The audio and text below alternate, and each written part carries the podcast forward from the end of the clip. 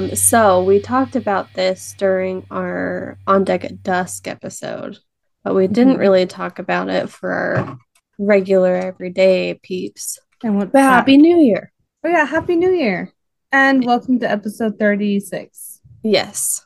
Mhm. Um, we did talk about our resolutions, but maybe we should say, Oh, yeah. like, for me, my personal resolution is a health goal of moving, keeping my butt off this chair specifically, Yeah. um, and trying to just have less chins than I have recently had. How many chins do you have? Uh, I can't really see from here, but maybe like two when you do What- that. we have two, but this one's just a really big. And that's the one we're trying to get out. See, it's just always there when I'm just Mm-hmm. chilling. So that's the one we're trying to kick out of town. Mhm. So that, and I want to Is it just the way you're holding your head though? Like, is it? I think there's a whole lot of posture stuff that goes along with it. But I do have a mom belly that I'm trying to get rid of also. So those are kind of one in the same goal. Um Yeah. my face chin and my body chin. Gotta Your go. body chin. Yeah. Okay. Um Well, all right. So that's what you wanted. So that's your goal. By the end of the year, you want your chins to be gone. yeah, Yeah, you can do it. we'll see. I'm do already three days into my workout program and Oh, yeah. my goal is you know how like so my watch has this thing that measures your calories steps and all that stuff well Mhm. i want to have at least 500 calories burned every day like like active calories burned not like the regular ones from just like moving around Oh, like extra calories burned. yeah so Okay. i'm three for three days for that i know it's the fifth but i started on tuesday because that's when like the work week started for kids going to school and stuff Yeah. but There's yeah two days of rest. yes so now i'm three for three with my workouts and my calorie goals Good job. You can do it. we'll see I believe in you.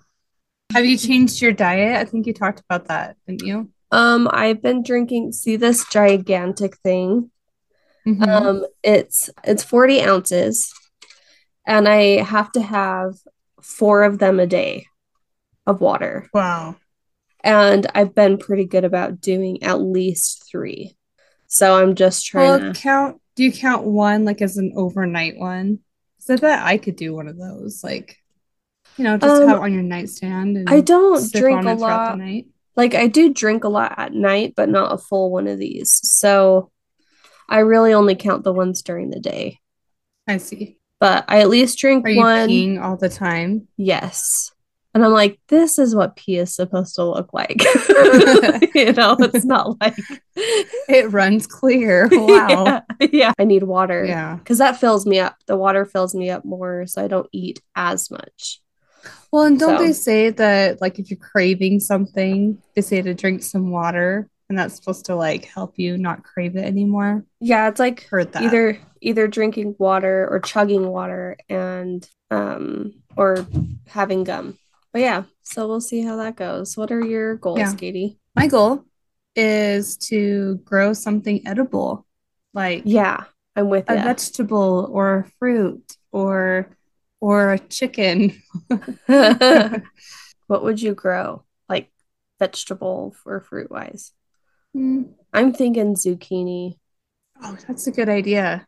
You can do so much with zucchini, and it's Zucchini? so good. And I really like spaghetti squash, but I don't know how like if that is a special thing, but I know zucchini is pretty easy from what You know people what? have I've- told me.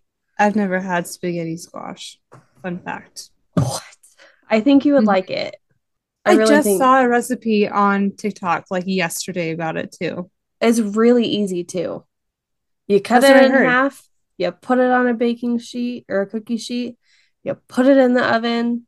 Well, I put a bunch of butter and oil and salt and stuff Do you on cook it in half hamburger way or hot dog way? Like if this Hot is dog your zucchini, do you cut it this way? Yes. I see. Yeah, because you want the layers to be thin so they're like cook. Well, the the TikTok I saw, they said to cut it in like slices. I'm like, Which you, you could. And well, yeah, and they said they're like, you want it to be thin, and I was like, okay.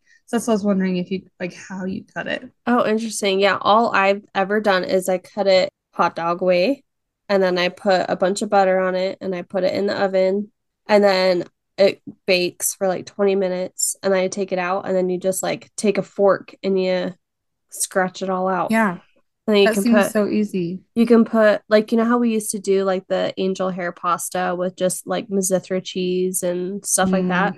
You could do Mizithra that. is so hard to find. I I haven't done it since I've had it with mom. Oh, but we've done like parmesan cheese or Hmm. whatever. So or yeah, the parmesan cheese or we make it into spaghetti. oh, okay. That Yeah. sounds really good. Yeah. I want to try it. You should try. Yeah. Okay, so that's maybe what I'll do is like zucchinis and squashes and stuff. Maybe pumpkins for the kids. Ooh, pumpkins would be fun. I grew pumpkins when I lived in West Jordan. Oh, you did? It was really easy. Uh-huh. I just planted them in the front like garden bed and it grew a ton because it just had all the sunlight in the world. They got watered every other day. My problem is we don't have a bunch of sunlight.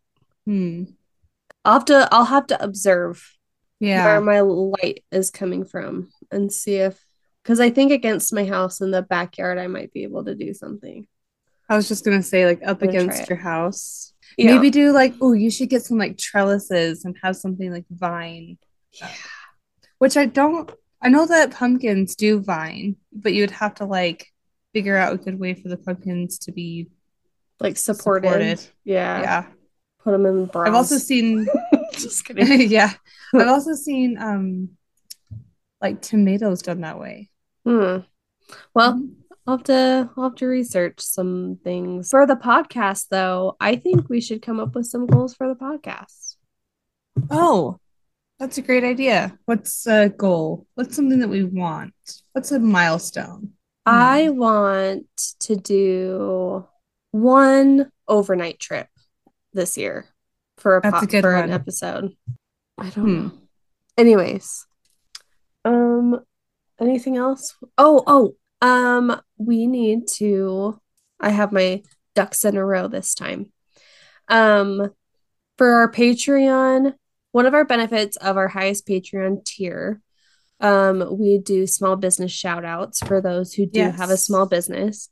And our friend Carrie um, has a small business called Pearl Chic Carrie.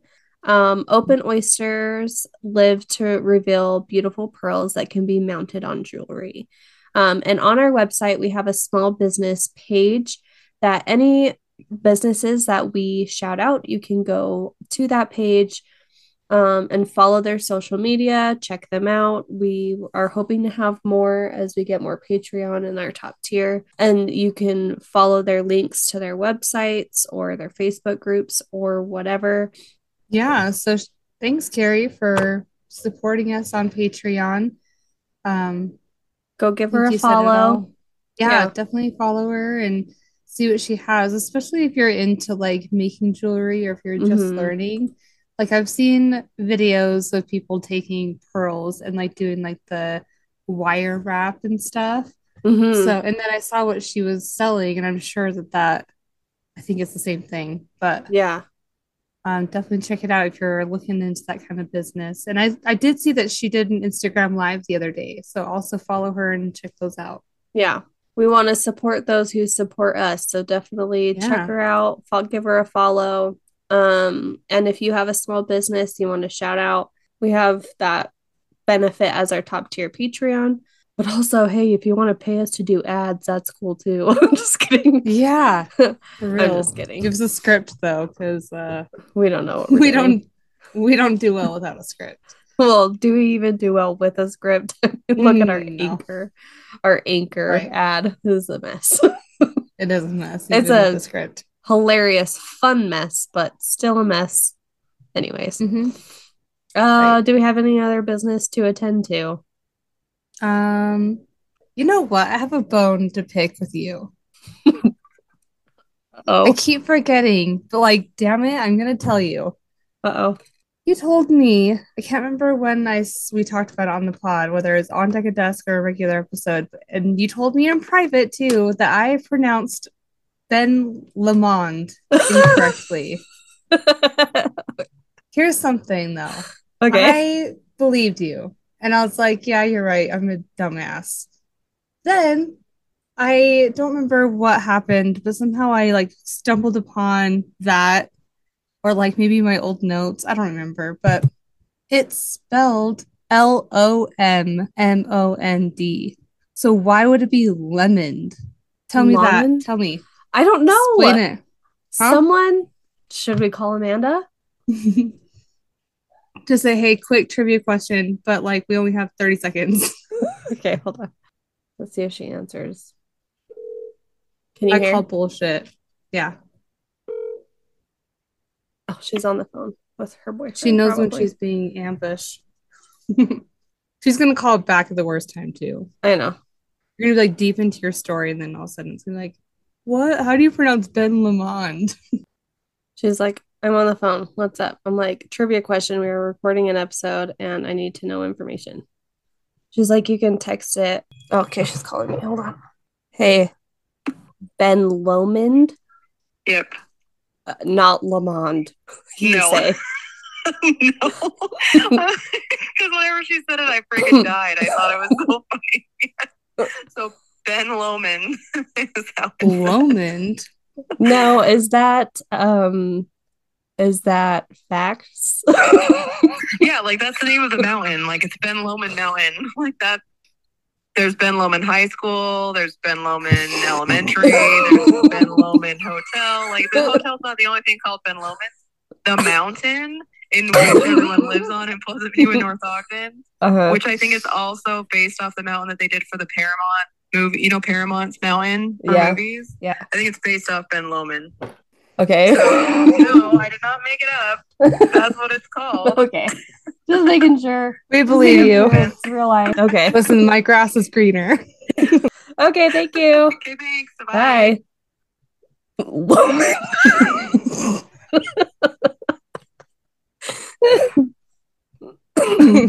now that you have picked your bone and you lost, do we have any other matters of business? no. okay. okay. so I'm gonna tell you a story, and this story is the worst. Um, I don't know. Oh. They keep getting not worse, but just equally bad. But Ugh, this one's this one's. I don't know if people are gonna want to listen to mine. so if you choose, let me do a trigger warning that this story includes the murder of children. So if Oh. that is something you cannot listen to or don't want to listen to, skip to Katie's story. Okay, bye. See ya. Except you can't because you're here Mm. for the whole thing. Okay. So, have you ever heard of the Cas- Kastanis? Kastanis family? No. Okay. The Kastanis family lived in West Jordan, Utah, um, and they were just a typical urban family. Uh, Sam was the father, 43 years old. Margaret was the mother at 49 years old. They had a daughter named Melissa that was 11, a son named Clinton who was nine, and a- another daughter named Christine who is six. Okay. Okay. So, Margaret was a stay at home mom and had dreams of becoming an author of a children's book. She was an outgoing woman and welcomed families into the neighborhood.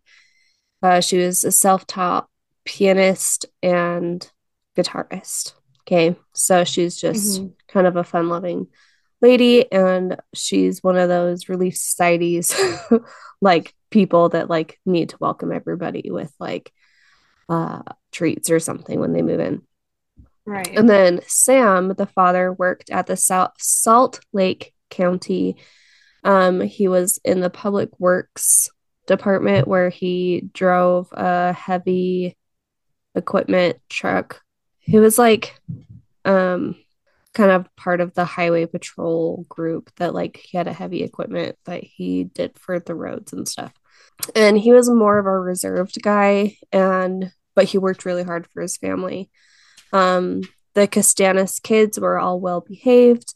Melissa played the accordi- accordion. Clinton wanted to be a heavy equipment operator like his dad. And Christy, um, who was six years old, had bouncy curly hair and was just a very curious little girl. Mm. Um, but on the morning of November 17th, 1991, Sam Kastanis was drinking coffee and working on a project in his detached garage in the backyard. Then he walked into his home and found the most gut wrenching scene a father could see. He first saw Clinton, nine years old, lying in a pool of blood on the bathroom floor. Oh my gosh. In the 911 call, Sam told the operator that Clinton was bleeding really bad. He thought he was bleeding from his mouth, but then saw he had fingers cut off. Ugh. Yeah. Oh my goodness. Once the, the police arrived, Clinton had succumbed to his injuries. He not only had missing fingers, but also had multiple stab wounds to his chest. Um, the police began their investigation immediately and found a trail of blood that led to the basement, where the police found Margaret, Melissa, and Christine stabbed to death. Yeah. Oh my. Um, so Sam's three children and his wife had been murdered, not only with wounds from a knife, but also what looked like what looked to be wounds from a hammer. this is just the worst. So it sounds um, like it, it was just filled with hate and hate. Rage. Something like it was just so like or anger. Yeah. Um, immediately, obviously, Sam was at the top of the suspect list. Uh, he had blood on his jeans, and there were no signs of forced entry into the home. So authorities took Sam into custody. Did he, he have all of their blood on their jeans, or just the nine-year-old's blood? Um, from you know? the information I have, he had blood on his jeans that they were all the same blood type. So all the four victims had the same blood type and mm. that blood type was on his genes. I don't I know where the DNA science was at the time or what the West Jordan Police Department like what they could have done more scientifically mm-hmm. to find out exactly whose blood it was, but it was the same blood type. I see. so, um, Sam insisted that he was innocent. He swore that he wouldn't have killed his family. Um, crime scene and forensic investigators found Margaret lying next to her girls with multiple stab wounds to her chest and found what appeared to be defensive wounds to her hands. There were like her fingers were all cut up. So, like, if she was being stabbed, like, she was trying to stop them, you know, so her hands were being. That's so bad. But there's going to be twists in this story. So, just like, just tell me your thoughts as we go. But okay.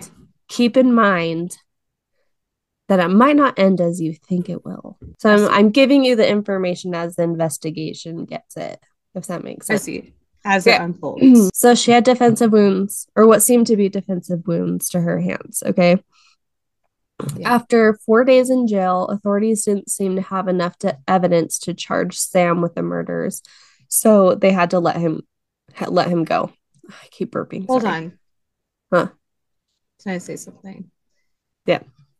I'm speculating about why this nine year old had his fingers chopped off. And I'm okay. hearing now that the mom had wounds on her hands. So that makes me think that maybe the nine year old was first because the knife was the sharpest at that time. And maybe like he was doing that, but as he was defending himself, his fingers were being cut off. Hmm. That's possible the speculation has grounds, but okay. I'll tell you, we don't know who went first. Oh. But we know who went last. Oh. That's like a riddle. yeah. a horrible, horrible riddle. I'm making it sound more like cryptic than it is. It's like all the information's going to come real quick and then you're going to see where I'm going. Okay. But it is cryptic to me because I have no idea what's about to happen. Right. I just know that there's like a horrible crime scene. Yeah. So And we Okay. don't know who went first, but we know who went last. It's like, yeah. what happened? And I'm curious to see what you think at the end. So let me know what your thoughts Mhm. are. Um, so they had to let him go right after four days. They didn't have enough. Um, all they have is circumstantial stuff, right? Like And They his don't- whole family is dead, right? Yes, all everyone's gone. So as he walked out of the jail, reporters were waiting for him at the steps, right? And waiting to ask him questions. And he had no money on him and he didn't even have a ride, like he didn't have anything. So he asked one of the reporters and said, Hey, can I have some change for one of the payphones? Um, so I can give my sister or get my sister here to give me a ride. And they said, Sure. And probably so that they have the deal that they could ask him questions, right? Like Right. if if we give you change, yeah. So um they they gave him some change and they bought him some coffee and while he waited for his sister to pick him up, um he told reporters, quote, I don't like being in a place like that jail and I don't want to be in there ever again. So the funeral for Margaret, Clinton, Melissa, and Christine was held at the church. The Kastanis family attended, um, I think is a local LDS church, uh, where Sam was surrounded and supported by family and friends. Even Margaret's family felt that he was innocent. They were like, there's no way, there's not a chance that the Sam that we know would do that to his family. And they stuck by him, which Wow. is surprising because usually you expect if he's a suspect, the victim's family, like, you know what I mean? If they're Mhm. married, they're usually like, no, he must have done it. Just like, And as far as we know, he was the only one there. right. So, it's the like, fact who that, else did it then? You know, like where's the motive? Where's the, you know, probable cause, all that good stuff. right. So, but yeah, so her family, um, uh, Margaret's family, um, 100% is is behind Sam. Shortly after the funeral, Sam had to return to work. He seems like the guy that's just like, I got to do what I got to do type of thing. Mhm. But a lot of people saw it as you're not grieving enough. Like, you're not sad enough as a father who lost his entire family. Ugh, You know, such a hard thing to to think about because it's, It's like financial. everybody is so different. Yeah. Yeah, everybody is so different. a lot of people viewed this as like he needs to be more of a mess. So there's something off with him. So he returned to work and he ended up moving in with his sister because obviously he wouldn't want to go home, but it's also still being investigated. Investigators still had Sam at the top of his uh the top of their suspect list, but they're still unsure of how it fit. Um, because the information they're finding isn't quite like getting him. Like it's just not quite there. From from where they're at, they're seeing like, okay, the only thing that makes sense is the dad did it because he's the only one left alive. So Mhm. like this is the only thing that makes sense. Because what was weird, they said, was that he even assisted in the rescue of his family. So like he called 911, he was doing CPR on his child, like he was trying to like help. And then when they found the like his daughters and wife downstairs, he like ran down there and he's like trying. So he wasn't they they're like he wasn't acting like he did it, yeah. but it only makes sense that he did it. I, gosh, it's got to be so hard. Like, or it had to have been so hard back Yeah. before science, like the science that we have now and technology that we have Yeah. now. Because, man, like if you don't, if you can't be certain of who was there and at what time, it could be anybody. It could be the neighbor, but like, Right. you, how could you prove it? Um, so on June 16th, 1992, Sam was arrested and officially charged with four counts of aggravated murder after seven months after the the murders took place. And then he was in jail for another year. So June 14th is when his trial began. Sam hired attorney Ron Yengich um, as his defense attorney. And Kent Morgan, with the prosecution um, for the state of Utah, argued. So at the trial, right, the prosecution argued There was no evidence that any of the victims' wounds were self inflicted. The reason they brought that up is because in the interviews and over the last couple years after, you know, or I guess it's a year and a half um, after the murders happened, Sam insisted he didn't do it and said Margaret murdered the children and then stabbed herself. Oh my and gosh. and they're like the prosecution is saying no that's that didn't happen. They explained that the wounds on margaret's hands were likely self-defense wounds to fight off her attacker. They also said that uh, they believe Hmm. margaret's body as well as the murder weapons were moved to look like margaret had used them. And they think the problem is is that they do a lot of we believe and we think type of stuff you know? Mhm. but they think that the weapons were wiped down to not have Sam's fingerprints on them because they had Margaret's fingerprints on them. Oh. um so the like multiple murder weapons? yeah, so they had a knife that the Mhm. stabbing happened and then remember the other piece was a hammer. Oh, hammer. That's right. Right, Gosh, right. sorry. So Ugh. so they were kind of like next to Margaret, found next to Margaret and prosecution believes that her body and the weapons were were moved to look like she had them. Um I see. Like staged. Yeah. And so during the rest of this, just so you're not confused, we're in the trial and I'm going to give you the prosecution's evidence and their what they think happened and then I'll go to the defense and what they think happened and then where the jury was at at the end. Okay. Got it. One of the paramedics testified at uh, when the prosecution was calling witnesses and he said that he overheard Sam at the house the day that the murders happened. Um, he walked over to Margaret's body and said, quote, Margaret, you killed yourself.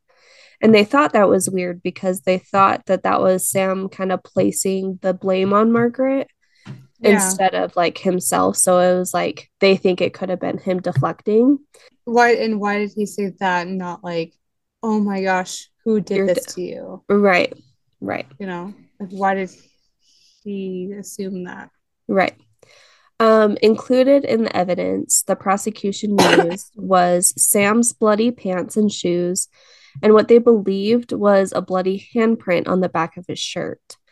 Um, a blood splatter expert from Oregon named Rod Englert, um, he pointed out that the blood on his pants and shoes show evidence of him being in close close proximity to at least three of the attacks. He used a computer generated video reenactment of the crime scene that showed this theory as technically he testified that he was 110% that he was right. And that kind Yeah. of made the jurors like in science you most likely will never say that you're 110% right. You know, they Yeah. give a little bit more like wiggle room for there be to be a possible different outcome Mhm. um but they weren't they did not like this Like the ex- guy. exaggeration yeah And questionable. they thought that he was overconfident in his science instead of giving the possibility that something else could have happened and they were kind of like how much of an expert is he if he's not willing to entertain that there was another possibility right yeah, that's fair. Um, so um, they also used as evidence bloody footprints leading down the stairs, um, led investigators to believe it was Sam leading Margaret down the stairs. So Margaret had stepped in some blood and she was in her socks, which left footprints on the stairs. But again, it's Hmm. Margaret's footprints, and they think it was Sam that led her down there. Oh, okay. And then also, there were 19 single strands of hair located in the bloody hands of Margaret. So in her hands, they, they found 19 strands of hair. One single strand came from Sam. The other 18 were from Melissa, the 11 year old girl. Huh. Weird, right? Yeah. But we'll talk about the hair in a second.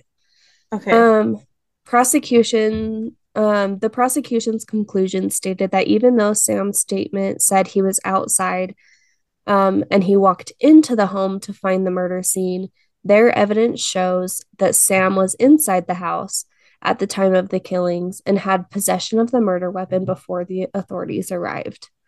The autopsies revealed that each victim died from multiple stab wounds and blunt force trauma from a hammer. Melissa. It's crazy that they'd be able to prove that he was inside the house during this time of the murder. Well, that was in their conclusion statement. So, like, you know, when you watch a trial and they give, like, they they're talking to the jury saying all this evidence should tell you that Mm, this is what happened. Okay, in their prognosis. theory. Yeah. So then the defense is going to say, this is what's going to prove to you that he, what he says is what happened, type of thing. So I they're see. kind of, their statements are in facts, like, this Mhm. proves this, but they're talking to the jury, trying to like like, in theory, this Yeah. is what we believe Yeah. happened. The autopsies revealed that each victim died from multiple stab wounds and blunt force trauma from a hammer. Melissa and Christy both had multiple stab wounds on their left side and multiple blows to their heads, Horrible. which tells me, to be honest, I was like, as I was reading this, I was like, they were probably either asleep and on the couch on their sides, right? Or they were watching a movie or something on the couch on their sides. hmm And that's when it happened. Oh, makes me so sad. Yeah. Yeah. Ugh, That's and so then sad because you know they were probably just innocently. I mean, they were just Yeah. innocently doing. kid kid Wha- stuff. Like they're just Yeah. being kids. Yeah, like what our kids are probably doing right now, just Right? hanging out. Yeah. And then somebody close to them did something horrible to them for right. some selfish reason. Mm-hmm. Um, Clinton also had multiple stab wounds and blows to the head in addition to his fingers being chopped off, right? Not all of them, it was just like a few of them. Um, Margaret Okay. suffered nine stab wounds to the chest. Four of them were superficial, with which indicates hesitation. So, on one side, that could mean hesitation.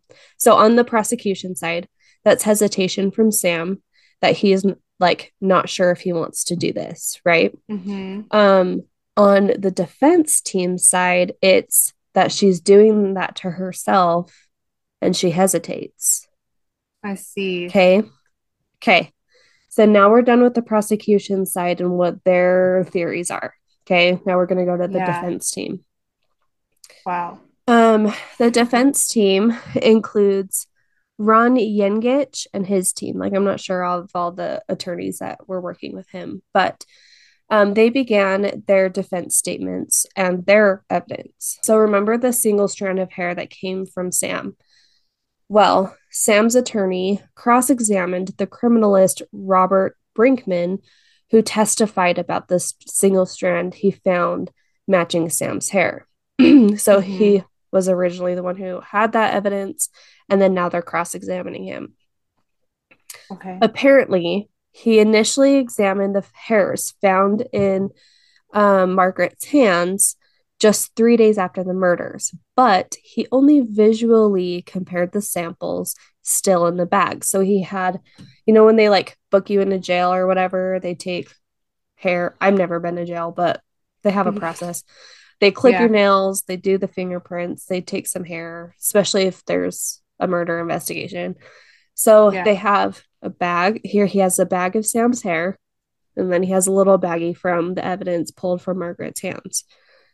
He visually examines them and does not find anything that matches.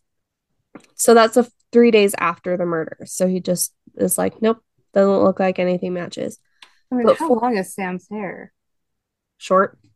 I mean, it wasn't as long as Melissa's, who had the 18 hairs in there, you know, Yeah. as a whatever young girl. Okay. So, uh, but 14 months later, Brinkman came to a different conclusion after the investigators told him to look closer. This time, he put hairs into the slide things and focused his test on that one single strand of hair that was different from the 18 others because they found 19. One of them was different than 18 of them. Right. So all the tests that were run are was on that one instead of they didn't do a lot of tests on the other ones at all, really. But uh, uh, uh, defense attorney Yengich uh, during this cross examination implied that prosecutors may have manipulated the evidence because in a preliminary hearing, Yengich questioned the prosecution on why they hadn't had the hairs tested. And then all of a sudden, there's this evidence with this single full hair with a root that the mm-hmm. criminalist didn't notice before. And now he does. But he would have mm. noticed that there was at least one hair with a root in it before, right? Yeah. yeah and it was shorter than the others because if you're looking closely, then that's pretty noticeable. Right. So they're like, so the defense attorney is like that's suspicious just because he should have seen the root at least yeah but he yeah. didn't even see that right oh but that's hard to say too because it's like what if he just didn't yeah you know? i mean but also when you're holding up little baggies like this how much can you really tell you know yeah true. and kind of also seems like he did a half-assed job at the beginning and didn't actually do any work until they specifically requested it. And yeah. I'm like, I don't Sounds know. Like man. right. yeah. I said clean the kitchen. That means take out the garbage, do the dishes, wipe the counters. Yeah. But you didn't say to do that. You said clean the kitchen. you know yes, what I mean? Like I just made it look like it's not messy. Right. It's like there's more to it than that. But there's so much more in the kitchen though. okay. Right. Um so I think this Brinkman guy well, okay, here's the thing too is since I'm not in that world of forensics and stuff, I'm not 100% sure what their processes are and how far they can look into them without having a specific request. You know what I mean? Like, mm-hmm. could they have looked into it more or do they have to wait for okay test this against this okay test this against this type of thing? I don't know. So i don't know how that works either. But where the defense attorney is like implying that they didn't do what they should have done kind of tells me that maybe something was off a little bit. Yeah. Um yeah. Yengich, the defense attorney, also asked Brinkman why he had not analyzed the fingernail scrapings from the victims. But Brinkman said that he did analyze the scrapings and told West Jordan Police Department that he located fibers, but no one asked him to compare the fibers with anything. So oh it's like, gosh. are you supposed to be asked specifically? Yeah. Or are you not supposed to say, this looks like t-shirt fibers or this looks like it could have come from what this guy was wearing because they take all the yeah. evidence i mean you know like I, mean? I do wonder like if he was a guy just in the lab you know just looking at stuff and submitting it into some kind of database yeah i wonder if at that point it's like chain of command it's like well i put yeah. the info in there so it's like whoever's running the investigation should have seen that that was found and then put in the next ticket or whatever. Yeah. You know. Right. So I can see that point of view where it's like, well, I didn't I wasn't asked because it's not how it works, you know. Yeah, because in but, the movies they go and they investigate themselves. Like Dexter. It, yeah. They're like, oh, yeah. this fiber. Let me test all these other fibers that are in the evidence bags. Like mm-hmm. maybe they don't do that unless they're specifically asked. And to me, I'm like, no, curiosity it gets the best of me. I would try to find out what that Every fiber rock. was. Right. But maybe the, if maybe if they don't request it, they can't use it as evidence. I don't know. I don't know. I don't know the rules. If someone knows the rules, tell us, but I don't know. Yeah, um the defense also points out in the recent months before the killings, Margaret had become withdrawn and paranoid which led to one doctor to speculate if schizophrenia was a possible diagnosis for her. The hmm. defense also argued that there was no proof or reason to believe the weapons had been wiped clean. When the defense team cross examined the police officers who interrogated Sam, they were asked why they didn't even consider the possibility that it was, in fact, a murder suicide by Margaret, and asked why the interrogation video was cut short, and the officers responded Either the tape ran out or there was nothing more of importance being said. And the defense attorney said it may not have seemed important to you, but it could have been important for the resolution of this case. yeah. So they don't get to decide what's important or not. I was just gonna say that, like, you don't get to decide what's important and what's not. Yeah. Okay. You cannot over document. I know. Right? Like, ask all the effing questions. And here's the thing is that they were so tunnel vision on Sam did it that there was just literally no consideration for any other possibility in in the police minds. I can see why they reached that conclusion initially, but they just didn't even entertain the possibility of anything else. It was just Sam did it and that's who we're getting. They didn't even entertain the fact that someone could have snuck in the house if the door was unlocked. Like That's interesting. they they only said Sam did it and went with it. The blood splatter expert Rod Englert was being cross-examined at this time and said that he was unaware that Margaret's mental state in the recent weeks before the murders um, was bad. Like she was not doing well mentally. And his theory was built by the information given to him by the prosecution. So the prosecution only gave the blood splatter expert the information that supported Sam did it. Okay. I see. Yeah. So that's That where he biased. Yes. So that's where he got his theory and his little videotape and his dramatization of what happened. Okay. I see. Okay. So we've been hearing a little bit about how Margaret was a little bit mentally not okay, right? But let's dive into that because it gets a little scary for her. Dr. Kimberly Walsh said she had seen Margaret a few months before uh, the murders happened and said Margaret had told her she had low self esteem, depression, and eating disorders, in which Dr. Walsh told her to seek some treatment at a mental facility. She also testified that, quote, she also expressed to me that she felt she was the cause of family difficulties um, because she wasn't doing a good job as a wife and mother. She expre- expressed feelings to me like she felt she would be better off dead or preferred to not go on living. Oh, that's so sad. I know it makes me so sad for her because I'm like, you were doing a great job. Just Yeah. Don't worry Being about that. is hard. It is hard. And it's hard to feel confident in what you're doing as a mom, too. Right? Because there's no instruction manual. No. And every And it kid's feels like different. everybody's judging. yes. Yeah. Everybody's judging. Uh, You're not doing like going the extra mile, going to all the parties at the classrooms and bringing all the treats and oh, there's just and throwing the perfect birthday parties and oh my gosh, it's there's so There's much so pressure. much pressure. yeah, Jinx. jinx. Dr. Walsh also testified that Margaret had become abnormally close to a friend, a woman named Heidi, who supposedly had multiple personality disorder. Margaret Uh-oh. expressed to her that she started to become scared of this Heidi person. This Heidi mm. person was like a neighbor, and Margaret became friends with her. And then it became a little bit like, ooh, like too much. Okay. Yeah.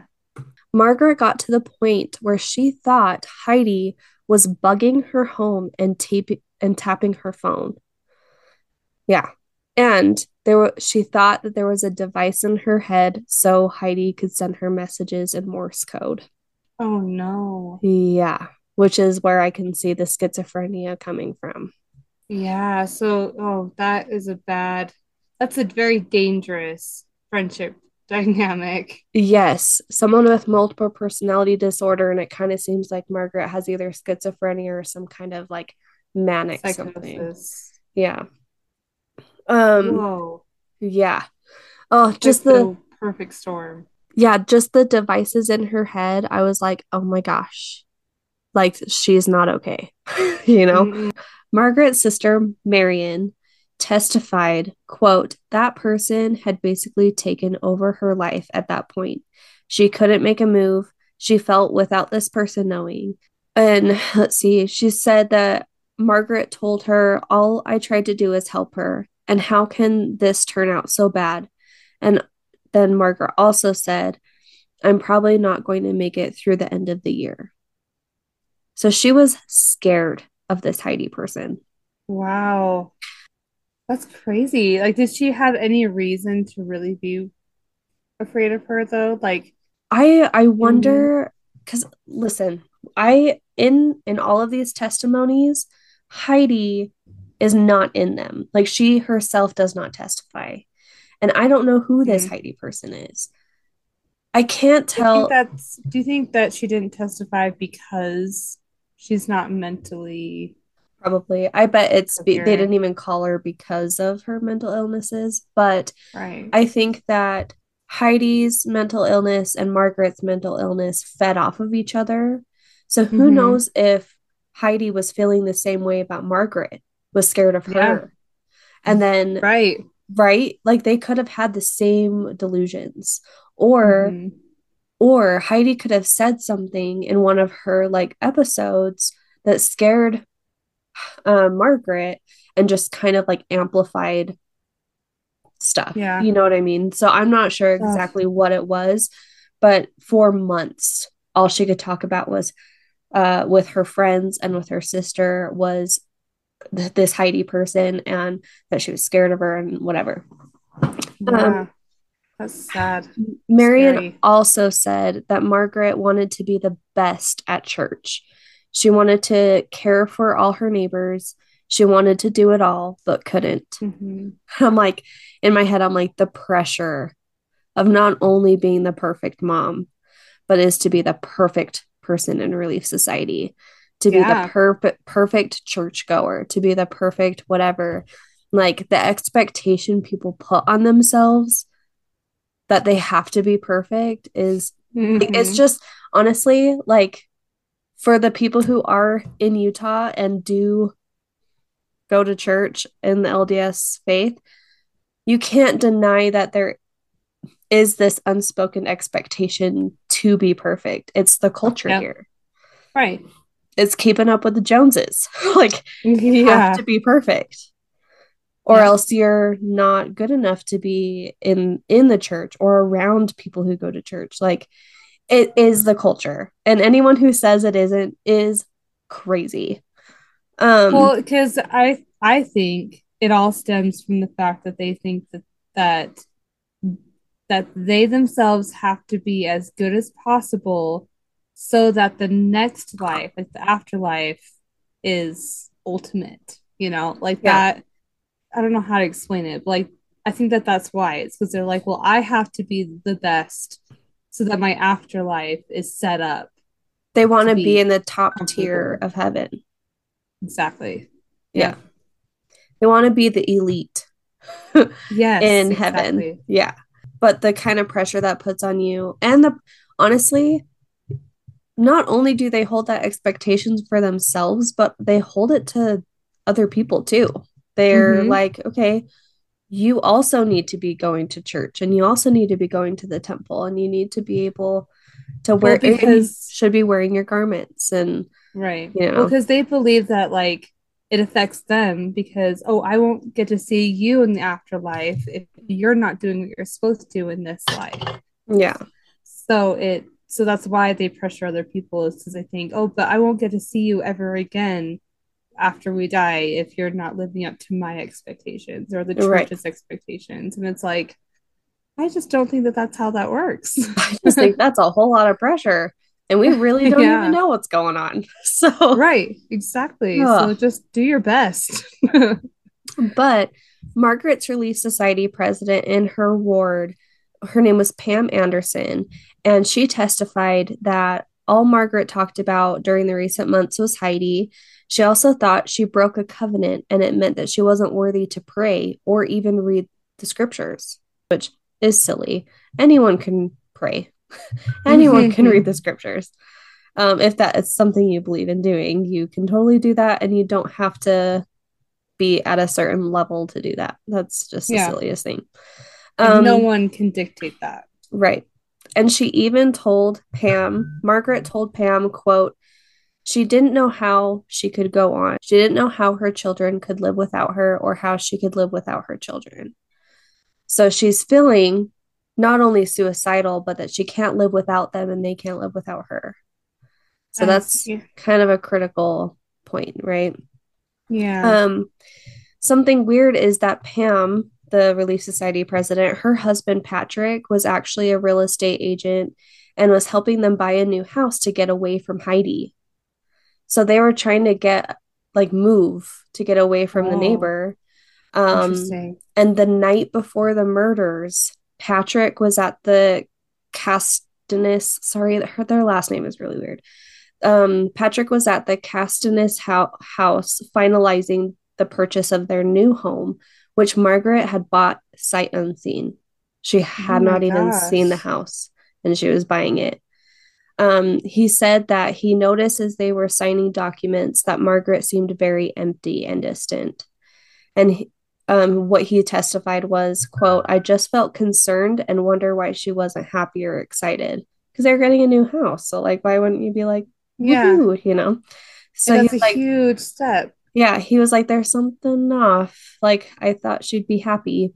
But then Margaret insisted that Patrick retrieves and in her presence tears up the previous offer they made on a different house.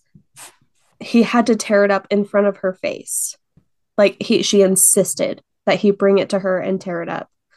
And which bothered patrick because he was like do you not trust me to like yeah. take care of this? Like this is my job. Like i do this every day. Do you not trust me? But he was like oh whatever. Like he, he just thought it was weird. But right. Then the next morning they were all murdered. Um wow the timing. I know it's so weird. It's so weird. Sam had been advised by a doctor at one point to admit margaret to a psychiatric hospital but at the last minute margaret refused because insurance wouldn't cover it and she didn't want to use the family funds to pay for it. Um, a hmm. psychiatric mm. nurse when she they tried to admit her her name was Jean Bramble, and she said that Margaret did not meet the criteria to be legally committed, um, like against her will, type of thing. Um, mm. She said that Margaret said she thought about suicide, but did not have a specific plan or intent for suicide at that time. So she wasn't in crisis. Yeah. So if she didn't have a plan or like want to do it right now or ha- whatever um yeah. they're like we can't keep i mean we can't force you to stay. It'd have to be willingly right? Yeah um right. so dr kimberly walsh said that she met with margaret the day after that that happened that she wouldn't go into the psychiatric facility. Um mm, and she told her that she was considering asking her mother to take her children because she wasn't up for it she was still receiving messages in her head and was hearing mocking and snoring no- noises in her mind. Snoring? Noises? Snoring. Yeah. Mocking snoring noises. Like maybe like a like a cuz she said she was self-conscious and had low self-esteem, so maybe it was more like a like a oink sound. Like I can just imagine like something cuz snoring no- noises. That's so odd. You know, I don't know if you've ever heard of like a theory that people who have these delusions or like can hear voices and stuff, like they they can actually hear angels and demons. I've heard that, yeah. So it's just interesting that she would hear something so weird. Weird. Cuz like if it was if if it wasn't snorting and it was snoring, it's like that's such like a low bellowing sound, you know? And like yeah. I wonder if it's to like lower her vibration. Well, and, and like, then she's hearing the Morse code in her head. Right. So like that is so specific and like twisted seeming. I don't know, like it, it just seems sinister to me. Yeah, so it like, does seem sinister to me too. Like I would be if I was huh. her, I mean obviously I'd be freaked out, you know. But yeah. like it whether it's whether it's delusion, like it's literally your own mind making it up or it's like something else terrifying. Mm-hmm. Either way, I can't even imagine not being able to trust your own mind. right? Like that freaks me out. How can like like that is so scary to me that Yeah. I there could be a scenario where like my mind is playing tricks on me. Like it's betraying me in a way. You know what Yeah. I mean? right. That's such a like it rem- it makes me think about like the uh is it 1408 or 1406 Oh, yeah. 1408. you know where I forget about that 1408. movie.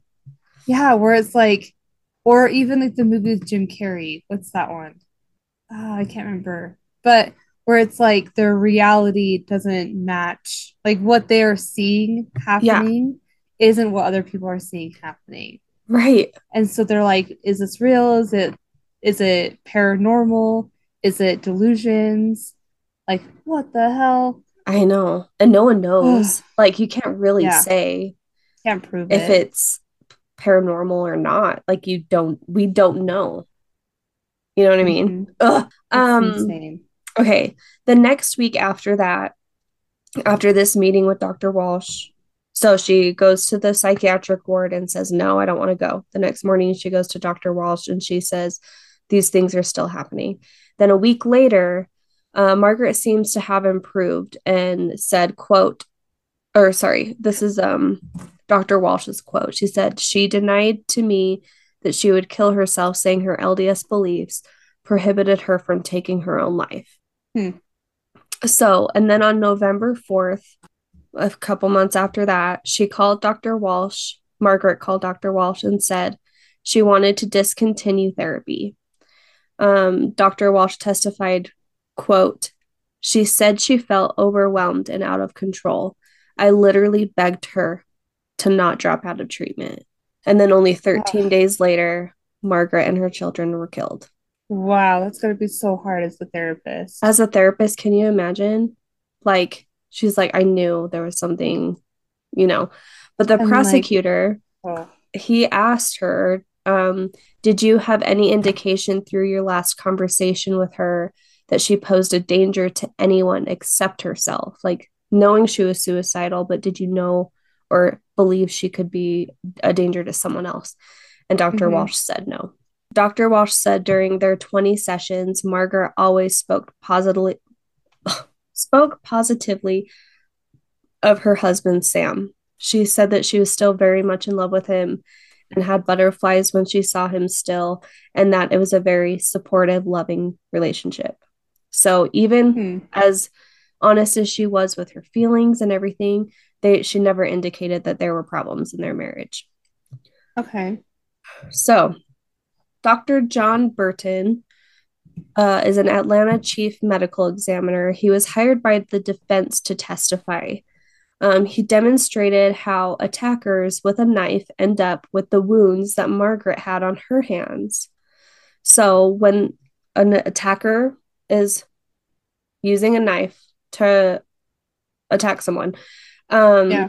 the the blood makes the knife slippery, and usually their hand will slip onto the blade and cut their hands. right So right. it is possible for that to be where Margaret got her wounds on her hands, that they weren't Mhm. defensive wounds, they were actually from her attacking, right? Mhm. Um, offensive wounds Yes.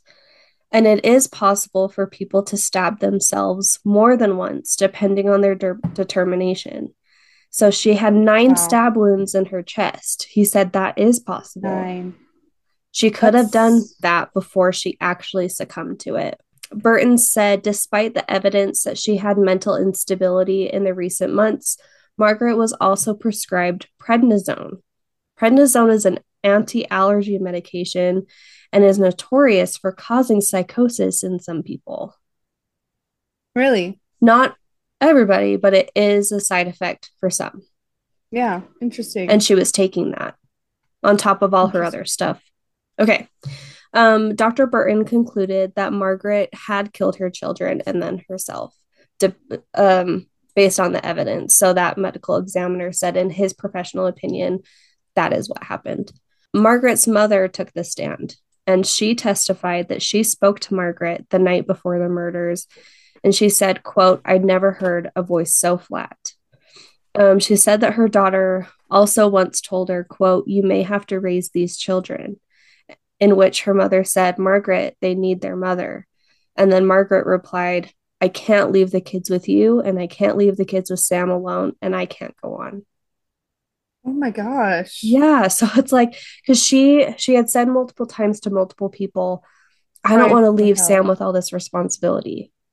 Mhm. Like like she had told many friends and her mom and sister she wanted to die yeah. and but she couldn't leave Sam alone with the kids because he's like she's like I don't want to do that to him. But I'm like wow. like That's so sad. she stayed around for his benefit. Like, I don't want to do this to you, so I'm staying, which is great that she stayed for as long as she could have, but so sad that she felt like that for so long, so long. Oh, it makes me so sad for her. That is heartbreaking. And then Sam was called to the stand, and he testified that uh, he said, "quote I loved her and she loved me." And he explained that they had a really great relationship, and they never fought. It was just good, you know. But he knew she had Mhm. challenges. She, he- you know, and he tried to get her help. And he was, you know, she went to therapy, and he tried to get her into a psych ward. And on just, medications. yeah like what can you do at that point like at some point it's like i i did everything i knew you know what i mean Mhm. sam said he noticed a change in margaret though in the in mid 1990 after the death of their nephew that she was really close to and she said or he said that she would stay up really late at night and she couldn't sleep and she'd just like keep herself busy because she didn't want to sleep i kind of wonder if like the lack of sleep on top of the grieving Mhm. really messed with her chemicals in her brain like i can Yeah, imagine right. is it takes a toll and then so now uh, after 21 days of testimony this trial went on for 21 days the jury began deliberation one of the jurors joyce gardner said quote we went over all the evidence very very carefully. The morning went slowly and there were a lot of tears. Like they were going through all the evidence. They're seeing i mean they have to see the evidence photos. They have to see what happened to all the like the kids and the mom and i can't even imagine. I bet you can't get that out of your mind you know? No, never. The jurors said that they had to keep reminding themselves that Margaret was not on trial.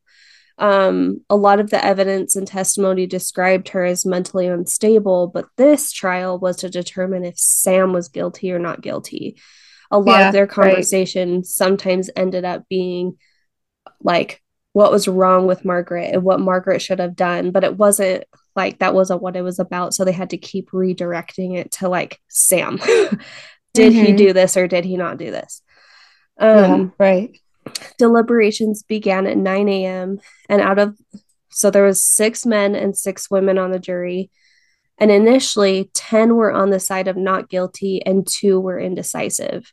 So after eight hours of back and forth deliberation and going through all the evidence, uh, they came back with a verdict of not guilty on all counts. Wow. Yeah. During their discussions, they were all basically disgusted with how the West Jordan police handled the case and the interrogation. One juror said, quote, the police had their minds pretty much made up from the beginning that Sam had done the killings. Police and prosecutors only looked for evidence that, supported their theory and never considered any other possibilities. The jurors did not, like I said, they did not like that blood splatter expert. they said Yeah. that he was way too confident in himself and kind of arrogant. There's just the fact that he said he was 110% sure of his findings. They didn't really trust him. Right. After the verdict, Sam said, quote, I've waited a year and a half for this. You know, relieved obviously that he didn't have to go back to jail. Uh, Sam returned to work two weeks after the trial, and his employers and coworkers at Salt Lake County were happy to welcome him back. He ended up Mhm. going bankrupt for paying for his defense team. He had to quit his So job when he was arrested, right? Um, and he had to pull from his retirement to pay for his legal fees. So he basically was starting at ground zero after he was released. Isn't that so sad that he was just trying to prove his innocence hmm because of something that his, I mean, that's if that's what happened. But Right. like, oh, how I know. sad. How sad. And I'm sure he's all like messed up now because, like, even right after it happened, he was arrested for four days, hmm you said. So it's like he didn't even have the time to be comforted and grieve, like, with his family, Family, yeah. and friends and like people that he loved. Like, he was in a jail cell for four days right after. And just thinking about that, like, can you imagine the mental, like, it, if That's he's so innocent? sad. Like, I personally believe that he didn't do it. I the don't so either. reason the reason is because he never changed his story his story stayed the Mhm. same throughout the entire trial he was never like like blubbering and, and looking for like words he was always like this is what happened this Right. is what happened. And he was he never changed it not even a little like he never like exaggerated anything. He was just like this is what i did. This is what happened. This is you know? And Right. um and the and just the psychosis that margaret was in i hate to say it but like i feel like she did do that Well, because there i were so many witnesses that came forward that said, "Oh yeah, I, this is what she said to me. This is what Mhm. I witnessed." You know, like there's Yep. so much to back up that she was not in a good place. That I, i just see wonder what triggered her like what triggered her to do it like that and I like know that's like, so sad her her mind- children. her mind wasn't okay. Like she Right. didn't have a good sense of reality. So like what was the trigger that was like, okay, it's happening now. You know what I mean? happening now, and they're coming with me. Like it, it must have been the voices. Like whatever she was hearing. Oh, like I know she was just yeah. hearing sounds like the Morse code and stuff, but at some point, because she was so withdrawn, I wonder if she was actually starting to hear voices, like actual voices telling her to do things. hmm maybe. Because And uh, why the escalation? Yeah, like this reminds me of like an episode from Snapped or something. Yeah. something. Right. Right. Oh, up to those children. The last thing that they saw was their mom hurting them, with a hammer right? and a knife. Can you? And that poor boy with his Like in the most painful way possible. Oh my gosh, it makes me he he was alive for a second. Like the dad found him and he was alive and then he like at least his dad got to be with him. But Mhm. like in the 911 call, he I'm not gonna lie, like this Sam guy does not sound like a very emotional person. He was just Mhm. like, I thought he was bleeding from his mouth and his freaking and his fingers were chopped off. And the 911 person is like, his his fingers are chopped off. He's like, yeah, there's a lot of blood. Like he doesn't sound like, like he's panicking, but maybe he just isn't the type to panic. Like or maybe he's in just like or a shock. Like he just seems like a very stoic person and just not super emotional.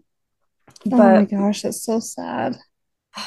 yeah, isn't that just the worst freaking story of all time? And it freaks me the fuck out. So you said it was in West Jordan. Yeah. Where in West Jordan did this happen? Um, let's see if I can find the address.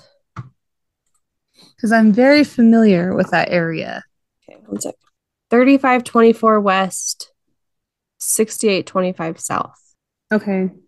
That's like really close to um where we lived on Dixie Drive. Mm. I think it's on because where we lived was on the west side of Bangerter. I think that address is just on like just on the east side of Bangerter. Oh, okay.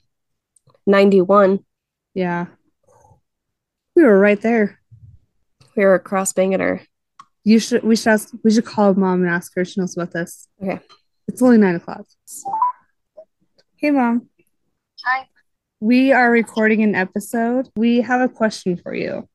Do you know about a murder that happened in 91 in West Jordan. And it was about 6,900 south and about 3,500 west. So it would have been like right over by where we lived. It was a mom and her three kids. So it's not ringing a bell. What was the last name again, April? Kastanis. I would not remember that. Well, listen to episode 36 if you want to know. All right. Well, I got to 18 or something. Oh, wow. That's pretty far. Yeah, I, I'm moving along. But I'm currently reeling over the current murder suicide in Enoch, Utah. Oh my yeah, that's in my notes. Just Is it? Yes, the Yeah, dad did need- it. The dad did it. See, I, I I saw breaking news of it last night, like an hour after it came out or something. Yeah. And I was like, oh my gosh, this is happening. And then I haven't looked at the news since about it. Yep. Um, I guess he took out his five children, age- ranging from age four to 17. Yep. And beautiful family. They've had Mhm. and um, his mother-in-law, so his wife's mother, that was there trying to help them out. That's so sad. Do you do you know why? Did you read why? Um, apparently, she um, filed for divorce two weeks ago. Yep. Wow.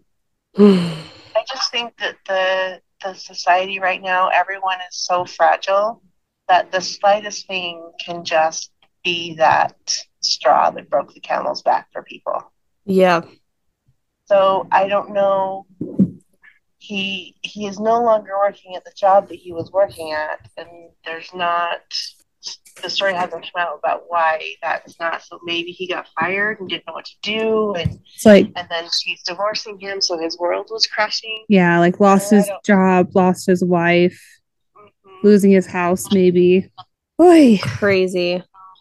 So tough, tough deal. I mean, and I guess even the mayor was just very grief stricken on the news, and and you know his children played with these children, and Oh, wow. it's a very tight. It's a small community, so it's a very tight knit community. In fact, the mother and uh, one of the daughters, I want to say the oldest, but I'm not sure, was just at a, a church function the night before.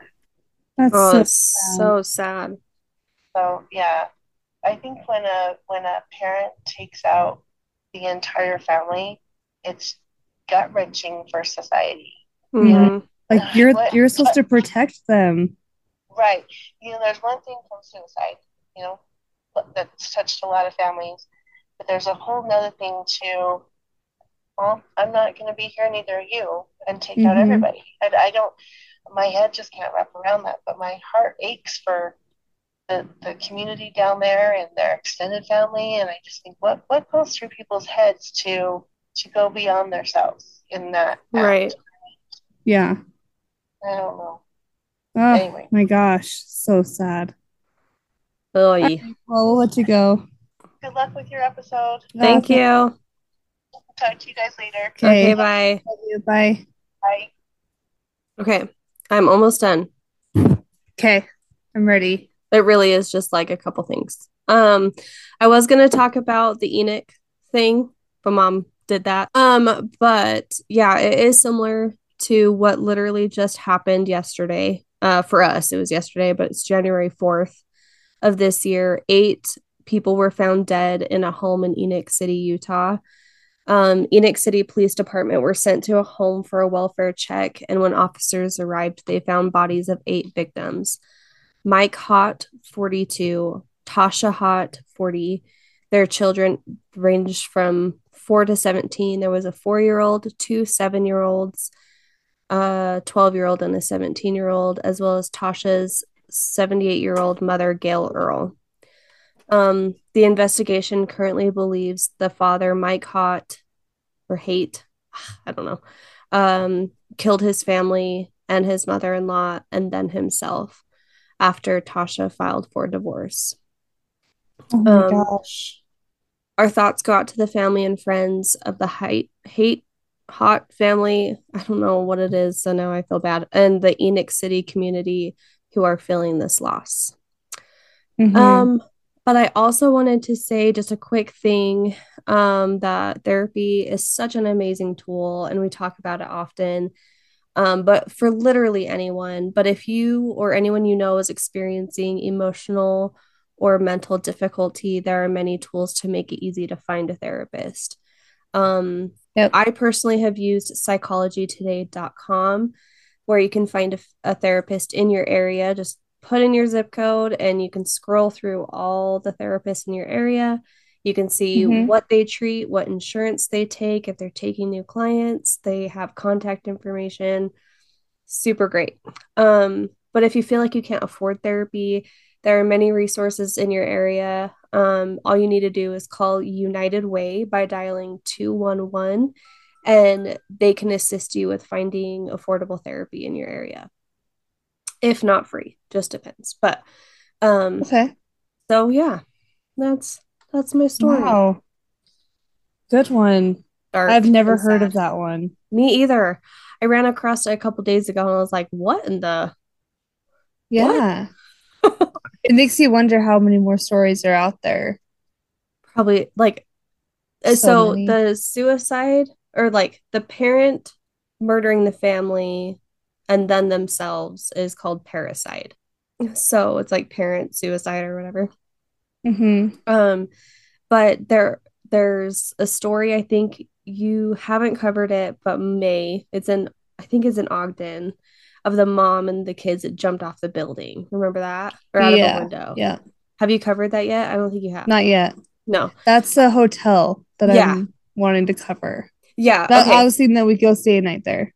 Okay, that's the one because I almost did that one, but I was like, no, because I know there's ghost stories tied to this one. So, Okay, um, good. but glad yeah, you left it. So, yeah, and I just didn't realize because it's hard to, I'm not gonna lie, it's hard when you look at the women list on Murderpedia because the women, it's usually them killing their children.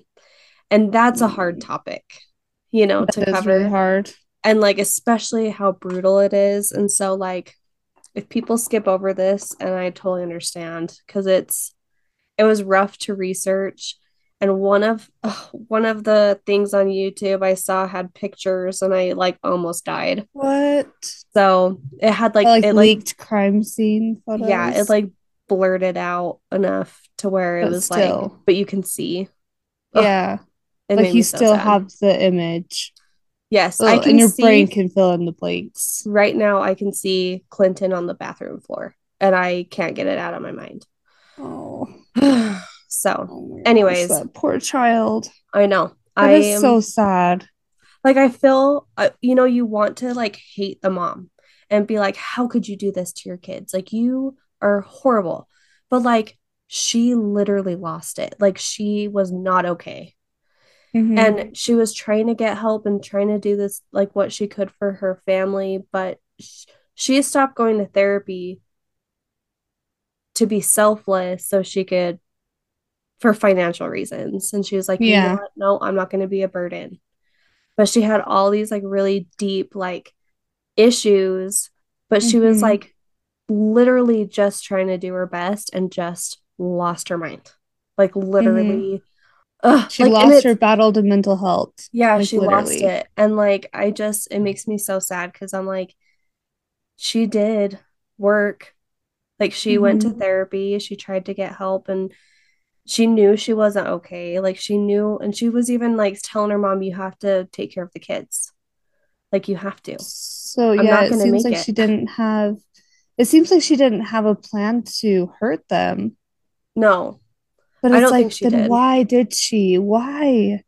Be- You I think legit, I think it's because she didn't want to leave Sam to take care of the kids. So she took Like that with was her. just her. Oh, that's so sad. Oh, man, why did you have to go and tell me this story? I don't know. Okay, so I'm talking about the Salt Lake Masonic Temple. Whoa, And we I saw have- this on our drive. Yeah, we did. But I do have an apology to dish out. I called it Freaky Deaky. and I just want to like say I said that because I didn't know anything before. so now that I know some things, I have to say it's not freaky deaky. It's just misunderstood and mysterious. okay. Which I guess you could still say is freaky deaky, but I think that maybe somebody is offended by that. So I'm it's sorry. just a really simplified version of mysterious. Freaky deaky is yeah, mysterious. it's not meant in an ill way. I don't mean it to hurt anyone's feelings. It just means eccentric and like Different. different and Yeah. unique. And yeah, so anyway, I accept your that's apology. my apology. okay, good. oh, and this is also my warning that like because it's the Masonic temple, I'm going to be talking about Freemasons and then I'm also going to be diving into like how it's connected to Mormonism. So if you're not into that, if you don't want to hear it, this is your invitation to leave. like I won't I won't be offended by that. That's saving yourself from being upset with me. Do us both a favor and leave. and All right. That all. way you don't disown us as people on the planet because we don't need any more of that. no, we're already disowned by so many people. It's it's ridiculous. Okay. Okay. So, the Salt Lake Masonic Temple is located on 650 East in South Temple. Mhm. Um, fun fact, the first appearance of Freemasonry in Utah was well, besides Brigham Young arriving because he was a Freemason. Mm. Um, but the first time that Freemason Freemasonry oh gosh, Freemasonry really made an appearance was when the US troops came to Utah and made Camp Floyd. Shout out to episode four. Mhm. And they built Utah's first Masonic lodge. Oh, You remember me talking about that? I think I mentioned it. I do, but like briefly. Yeah. I remember like I didn't like I didn't talk about it. I just mentioned it. Right. Uh, but of course, that lodge came to an end uh, when the Civil War broke out and all the troops left Utah, and uh, Camp Floyd was completely deserted. After that, it wasn't until November of 1865 when 14 Masons, led by a guy named James M. Ellis, met in Salt Lake City and petitioned for a lodge to be built. Uh, they wanted it to be called the Grand Lodge of Nevada in Utah. um, in Utah because they were from Nevada. And I guess like how the lodges work is like there's a main one and then there's branches off of that. oh, So like if you want to build a new lodge, it has to stem from The a mother one. lodge. Oh, yeah. okay. Okay. Exactly. So they they wanted it to stem from whatever was in Nevada, which I didn't really dig into all that. So anyway. Okay. Fair enough. Um, so they wanted this Grand Lodge of Nevada to be built, and they added a stipulation that no Mormons would be allowed, as they wouldn't be allowed to become a Mason at this lodge, and they wouldn't be allowed to enter in as a guest either. Really? Okay. Of course, that sparked a lot of drama between the Masons and the Mormons. Mm-hmm. But on a larger scale, like in their defense, on a larger scale, this was a stipulation that became more and more common in other states because of Mormons not being wanted. you know what I mean? Which is funny because take this out. Okay. but it's funny because Mormons don't let people in their temples, yeah, right? but if someone else says you can't come in our temple, they're like, "How dare you, Right. idiots!" Exactly. Well, and what I think is funny is that before this, as far as I understand, Freemasons are completely open to all religions. Okay. Like you, even atheists can join. And like they had this one stipulation, except Mormons. so I just think funny. that was really funny. So Freemasonry is not a religion. No, Okay. it's a fraternity.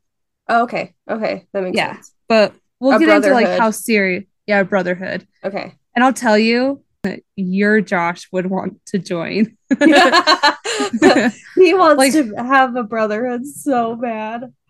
Right. Like learning about how serious they take it and like the secrecy and like the you have to be in the club to understand kind of thing. I'm like, Oh, that's, that's so, so Josh. jam. Yeah, it's so yeah, like that's yeah, he would love to like be able to be in a discussion of like people asking him for questions and him being like, can't tell you. I can't, can't tell tell you. yeah, yeah, it's top secret. Only the elite men will know. right, exactly. What an idiot. We're just calling I feel like- Josh a misogynist. It's fine. right. Oops. he just likes secrets. It's fine. he likes secrets and i think that he just likes to have people ask him what he knows you know Yeah.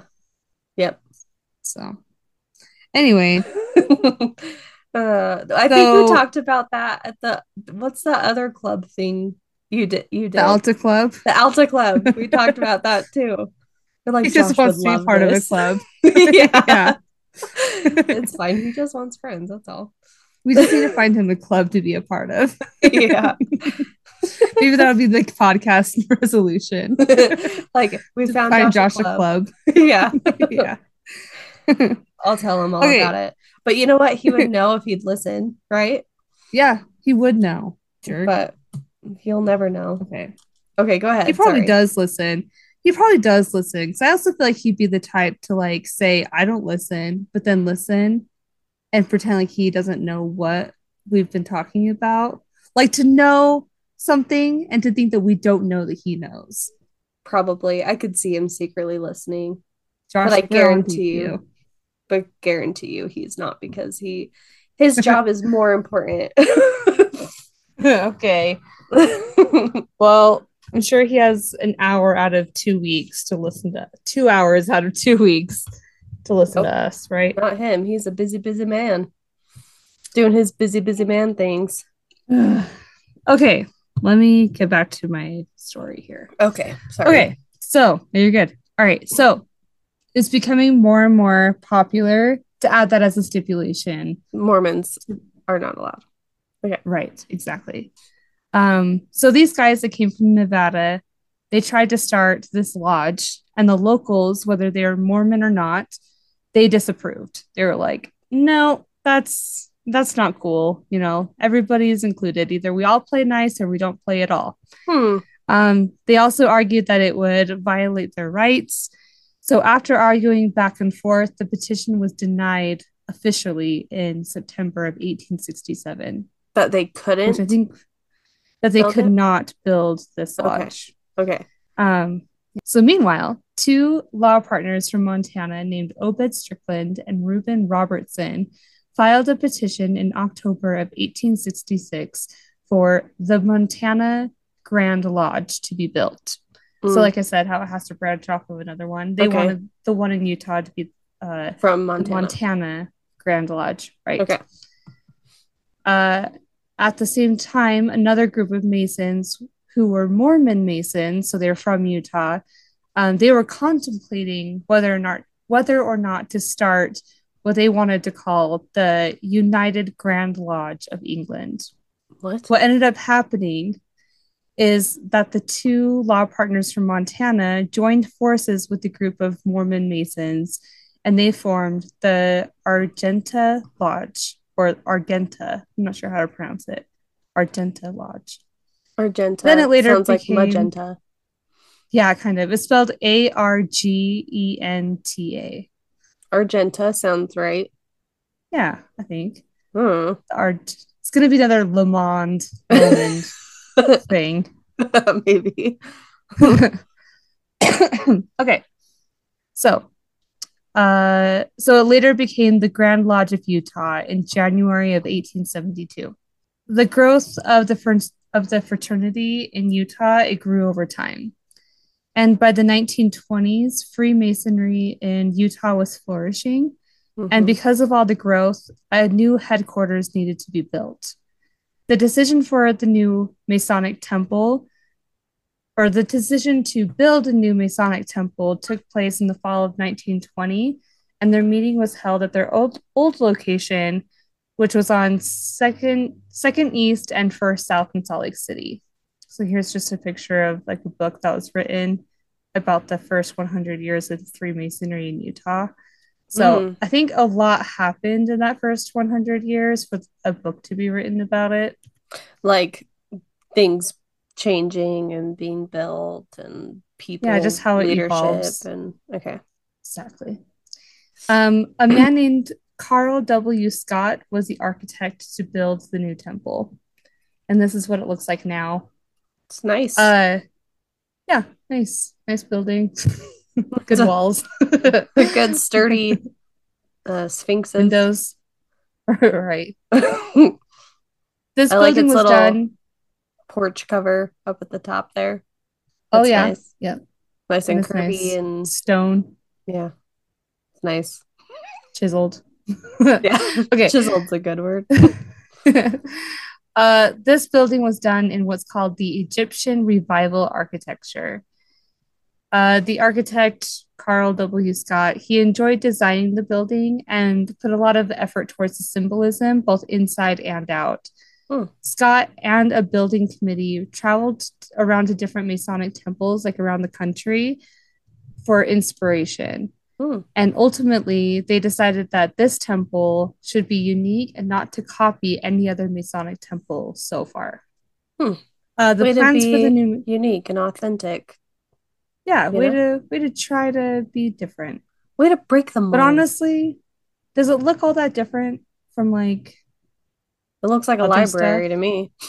I was just gonna say that like it doesn't look so unique and grand and like we're gonna make this different than all the rest. It's like, but what's so special? I mean, there's some things that are pretty cool looking from, but I'm just talking about from the outside, I guess. I wonder if it, if it's like in the really small details, like up in the top thing, canopy, Yeah. whatever that is. There's like a little symbol, and then the things Right. right, above the doors are all fancy.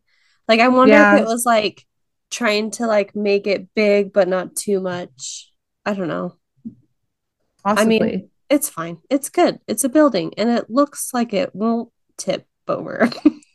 right. Yeah. that's it can it can withstand the winds. right, so. and that's important in, in Utah. Yeah, it is important. so the plans for the new Masonic temple were completed by 1925. And that same year, the land was purchased as well as some of the sculptures and artwork were being designed and created. So you'll see like the sphinxes that are out front. Mhm. Um, those are being done at the same time that the plans, like the blueprints, were being done. Okay. So it all was coming together around the same time. The construction of the Masonic Temple was completed in 1927. So there's some pictures of the inside, Very yellow. right? And doesn't that kind of remind you of like the church, the LDS church buildings? hmm Remember how everything looks like that? Yeah. What they're missing is like the carpet on half the wall. Oh, I thought you were going to say the basketball court. Oh, that too. um, so light is considered to be one of the most significant symbols of Freemasonry. And Scott made sure to incorporate a lot of the Egyptian references to light in the design of the temple. There are also a lot of references to the Egyptian god Horus, Okay. and she is considered by Egypt- Egyptologists to be the god of light. Hmm. And you'll see symbols of that throughout the building. Uh, sorry. So Scott's vision was for those who walked in to be immediately reminded of the mission to make good men better. Quote, Okay. good men better. That's like their motto. hmm He wanted each step that led into the temple to be a reminder of the journey in life and their goals to advance in life. So the staircase consists of three of three flights, and one flight has three steps, one has five, one has seven, and one has nine. Okay. So in this picture I kind of showed you, there's actually technically one. So that's where you start. Mhm. So one, three, five, seven, and nine. So he was even symbolic in how many steps go up to, into the building. What's the significance of those numbers? I'll tell you. So in Freemasonry, the numbers one, three, five, seven, and sometimes nine, not always. Sometimes like it's like, sometimes why. Yeah, yeah, exactly. One, three, five, seven, and sometimes nine. okay. um, those numbers show up a lot in, in a lot of different ways. Mhm. And I didn't, I couldn't even begin to like list all of it. So I'm thinking that maybe one of these times I might do an on deck dusk uh, story about the conspiracies behind Freemasonry and like how it's all connected to, to different things. Um, but anyway, so this is just the scratching the surface of what it's all about. So number one represents the starting point of all creation and is often described as a sphere. And the center is everywhere and the circumference is nowhere. What the? F- In mathematics, excuse me, in mathematics, one is considered to be a powerful number in some ways because one to the power of any number is still one. In geometry, one dimension is just a line with no height. Let me show you. Um, it's just a line with no height or depth. So when looking at a line, it can represent polar- polarity, like negative and positive, hot and cold, yin and yang, wet and dry, etc. The analogy here is used to suggest unity and potential. okay. All right. Then we have the number three. So three is a significant number because in the in the third dimension, that's when creations are visible, aka something has been manifested. In Freemasonry, out of the five senses, three of them are said to be the most important, and that's seeing, hearing, and feeling. And there's number five. Five is the expansion beyond the three dimensions. It's believed to be what gives potential and intelligence to matter.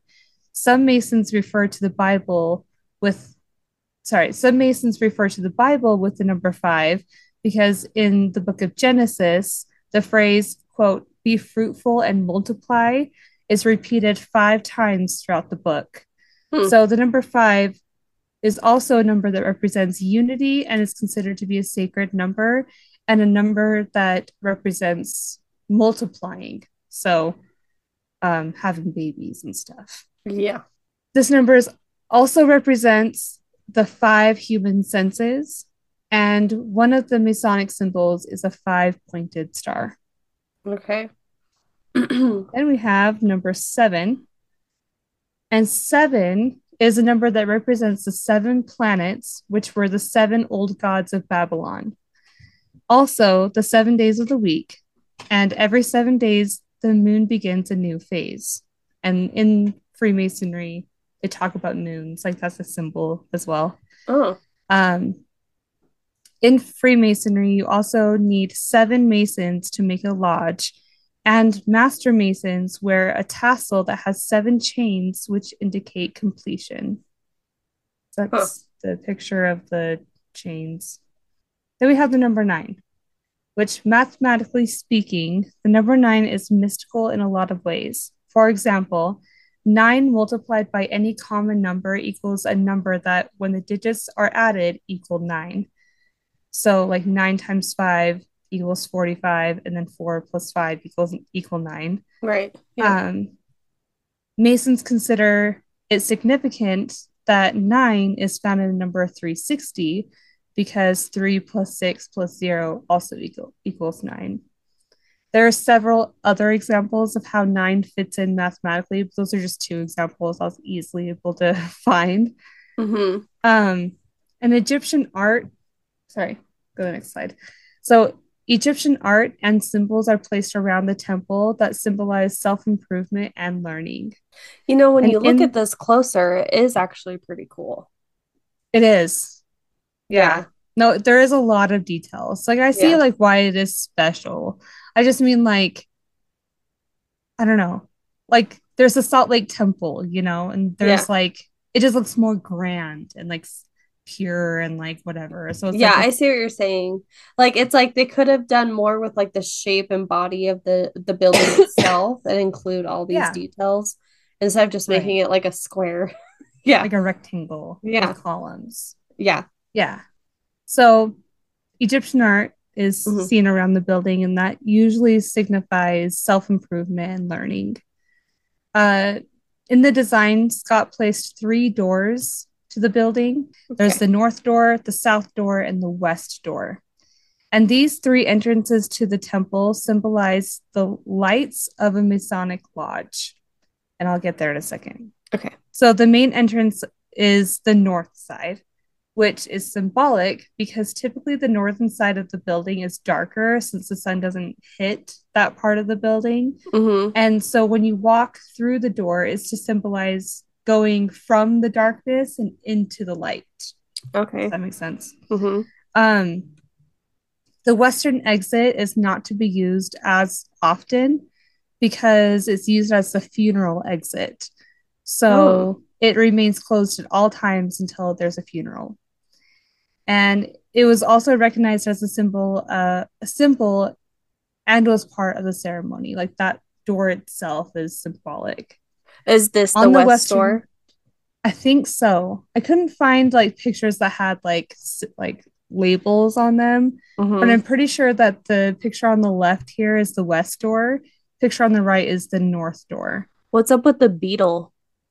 I'll tell you that in just a sec. Oh, okay. So on the western door, which I think is the one on the left, Mm-hmm. um, there used to be a scare a scarab, scarab, which is the beetle. Oh, okay. Scarab, scarab. scarab. Yeah. So there used to be one of those on the door. And when they would open the door, that scarab would like split open and it signified a break in the lifespan of the mason who passed away. Oh, okay. And Mm. a scarab symbol in Egyptian is an Egyptian symbol that involves a beetle and it represents resurrection and immortality. Interesting. And I read that only master masons were given the option to have a Masonic funeral. So you had to be like higher ranked, High tier person to be in the. Okay. right?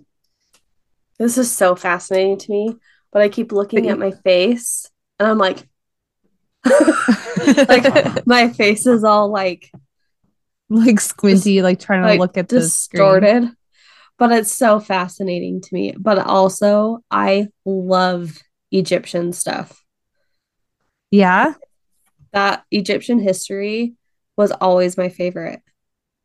interesting. hmm See, and it was difficult for my brain to retain a lot of that stuff. Oh, really? Like, I didn't, yeah, even still, like, I have a hard time with Egyptian history because I'm like, but where does the timeline fit? You know? Yeah. So, but I love the designs. Like, hmm it's so fascinating. Okay, so in all, hmm the temple is supposed to represent each phase of a mason's journey from their awareness to the end. So the temple is guarded by two statue sphinxes. hmm And fun fact, they are made out of granite that was mined here in Utah.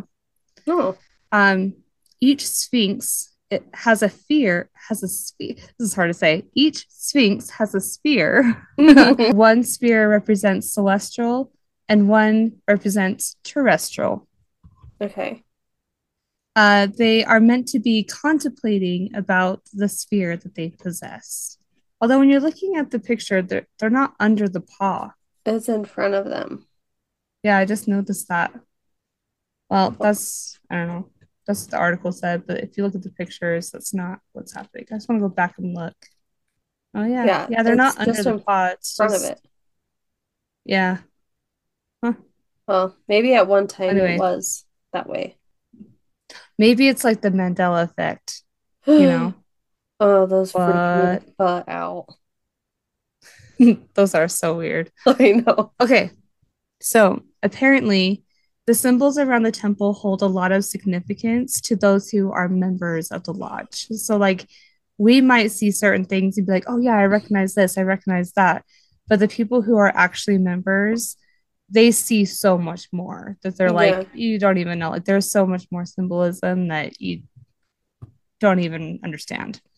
So, and I will say too that if I have anything incorrect in my notes. I'm really just going off of what other people have said because I don't have any firsthand knowledge of, of this temple or Yeah. Freemasonry or any of that kind of stuff. So if I have any that's wrong, I'm really sorry and I'll post my sources. Okay. um, when the Masonic Temple was built, it officially became the seventh and final home of the Freemasonry in Utah. Um, the temple includes several lodge rooms, banquet halls, a few lounges, an auditorium, a library, and they have administrative offices. Hmm. So it's pretty massive. And I did read, like, because you know I post on the Utah Haunted History Facebook page. Uh-huh. Um, there was a comment of someone that said that like, yeah, like somebody I knew used to be a mason, and they said that like the building is a complete maze. It's really hard to find your way around if you don't know where you are. So, That's so cool. Like it's freaky. Like you know, like it's not freaky Mhm. like like it's it's freaky deaky. Yeah. but it's just like it's so secretive that like anyone on the outside is just like what in the heck? Like it's like it's so cool. This red mm-hmm. room for some reason gives me the heebie-jeebies though. I don't know oh, why. just wait, dude. Okay. The Salt Lake Masonic Temple is home to several different lodges. And let me explain too that lodges aren't always necessarily structures. Sometimes when you hear lodge, yes, it means like an actual like building and like a lodge goes there. hmm But what in a lot of context, it actually means like a group of people. A lodge is like a Okay. group. Because So, like, said a at lord least or a seven people have to have have to be in a lodge. Like Yeah. Okay, so it could be just a group of guys that want to have their own club and they don't Yeah. necessarily have a meeting place. It's just the the group itself is a lodge. Correct. Okay. Yes. So like it could be an actual lodge that they, that they go to, Yeah. but it could be a lodge going to a lodge. You know. Okay. So I'm trying not I'm trying not to make it confusing. I'm trying to like overly explain it so everybody understands. yeah. No, that makes sense. Okay. So um the different lodges that go to the Salt Lake Masonic Temple Uh-huh. are I listed them here the Wasatch Lodge number one, the Mount Moriah Lodge number two, the Argenta Lodge number three, the Salt Lake Lodge number 17, the Progress Lodge number 22, the Orient of Utah and the Ancient and Accepted Scottish Rite of Freemasonry, the Grand the Grand York Rite Bodies of Utah and the Constituent Salt Lake York Rite Bodies, the El Kalah Shrine, the Grand Bodies for the Ladies and Youth Organization. So, so anyway, there's just a The lot there. names are so strange. Yeah, like so official, like the Grand Lodge of this and that. It's like, okay, like it's like you made yourself so official. they take it so seriously. Like they're not just like Right. a soccer team making up a name like the Rockets or something. Like the Like, green team. Yeah. right. I remember, side note, I remember when I was in junior jazz, the team name that my team chose, I was mortified. I'm like, you guys picked this. This is like the lamest team name. Can I tell you what it was? What was it? It was the Green Mean Fighting Machines. I remember that. Do you remember that? How Yes. stupid that name is. Yes, Oh and gosh. I was just like, no one even wants to say that out loud because it's so dumb. It's important to note that each year the Grand the Utah Grand Lodge, which is kind of like like the overseer lodge of all the other ones, you know, Mhm. in Utah, the Utah Grand Lodge raises funds through its Masonic Foundation and donates money to different colleges and universities, public broadcasting stations, hospitals, medical research facilities, student loans and grants, etc. Nice. Um, so they dedicate a lot of their time and effort towards charity. now, are these just a bunch of rich guys? Yeah. So my next bullet is so Okay. what is Freemasonry? Okay. So now we're gonna get into it because you're Okay. probably thinking like, okay, this all sounds fine, but like, what, what is it? what is You it? know, What are they doing? Yeah. yeah, like what's the hype, right? Yeah.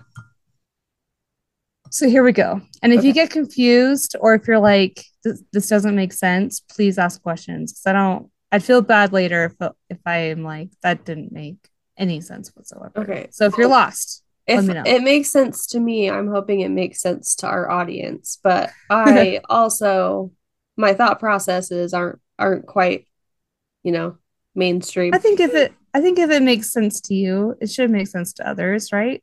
That's good logic. most people. Yeah. Yeah, at least like more than half. yeah. That's all I'm asking. Okay. okay. So, what is Freemasonry? Mhm. Uh, on their website, https forward slash forward slash Salt Lake City.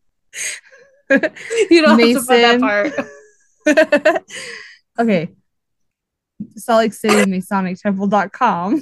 Uh, Uh, they say that they're prominent local businessmen who strive to make good men better and support the community. okay.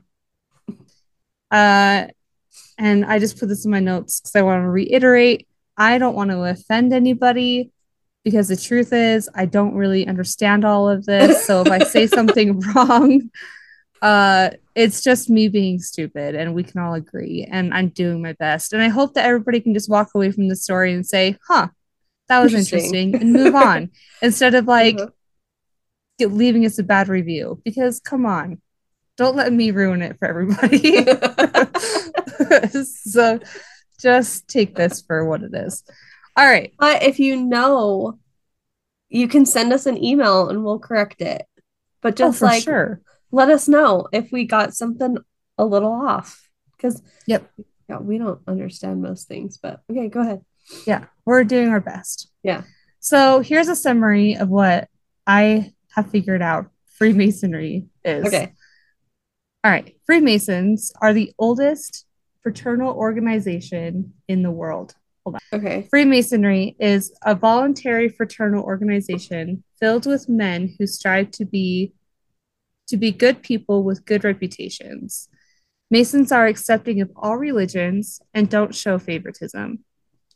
They believe in a higher power, which they call the Almighty Creator or the Grand Architect, which makes me think of the Lego movies when they talk about like the master builders. You know, that's a just That's funny. that's what makes me think. Uh-huh. All right. Uh, so this grand architect is similar to a deism rather than a personal god, which is taught in Christianity. Okay. Deism is originated during the 17th century Enlightenment period, which promoted the idea that the supreme being is like the ultimate watchmaker, and that this deity created the universe but doesn't play an active role in the lives of its creations. Hmm. Uh, Freemasons also take the term brotherhood to a whole new level, um, even almost a spiritual level. And for most of them, it's about being part of a community. Okay. So these guys just look like a happy bunch, don't they? Man, they just look like they love matching. Yeah, they love the outfits. The outfits are what does it for them. Yeah, they're like, this is custom, so lay off.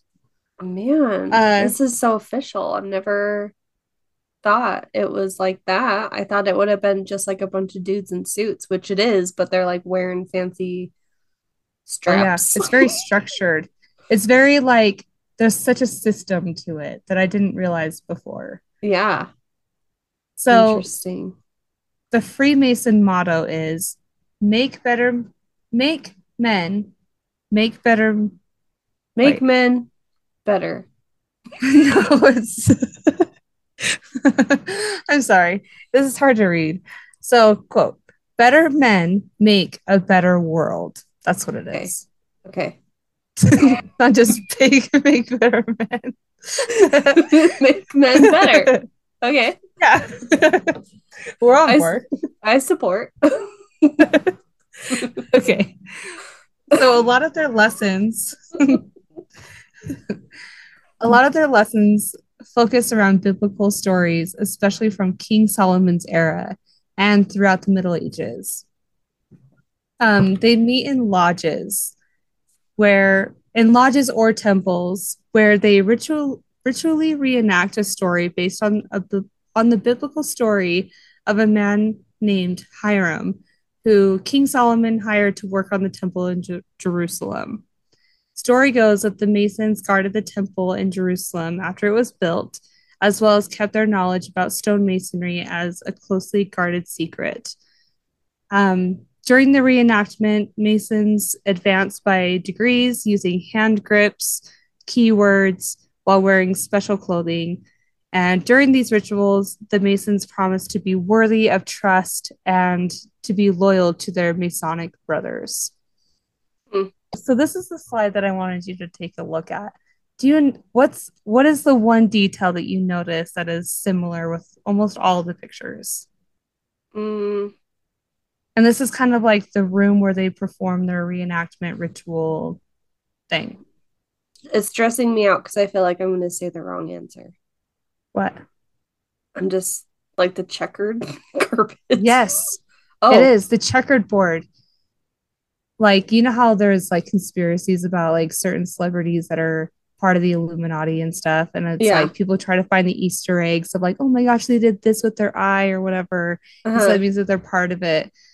Well, that, but also the checkered board is a huge sign, like in like music videos and like their outfits that they wear. It's like a symbol of the Illuminati. Really? And so to see it when I was doing this slide, I'm like, what?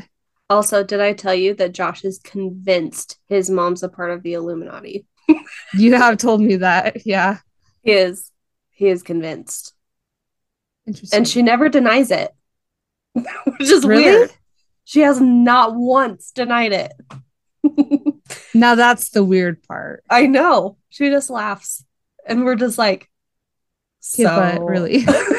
she, like, why don't you just say it? yeah, she never denies it. It freaks me out. but I think that's really freaky. And she's not the type to like mess with you, you know? We should have her on and just talk about the Illuminati and be like, so what's your take? Because she's super smart. What's her, what's her, what is she? Because she's a professor, mm. right? Okay. So Josh's mom is literally the smartest person I've ever known.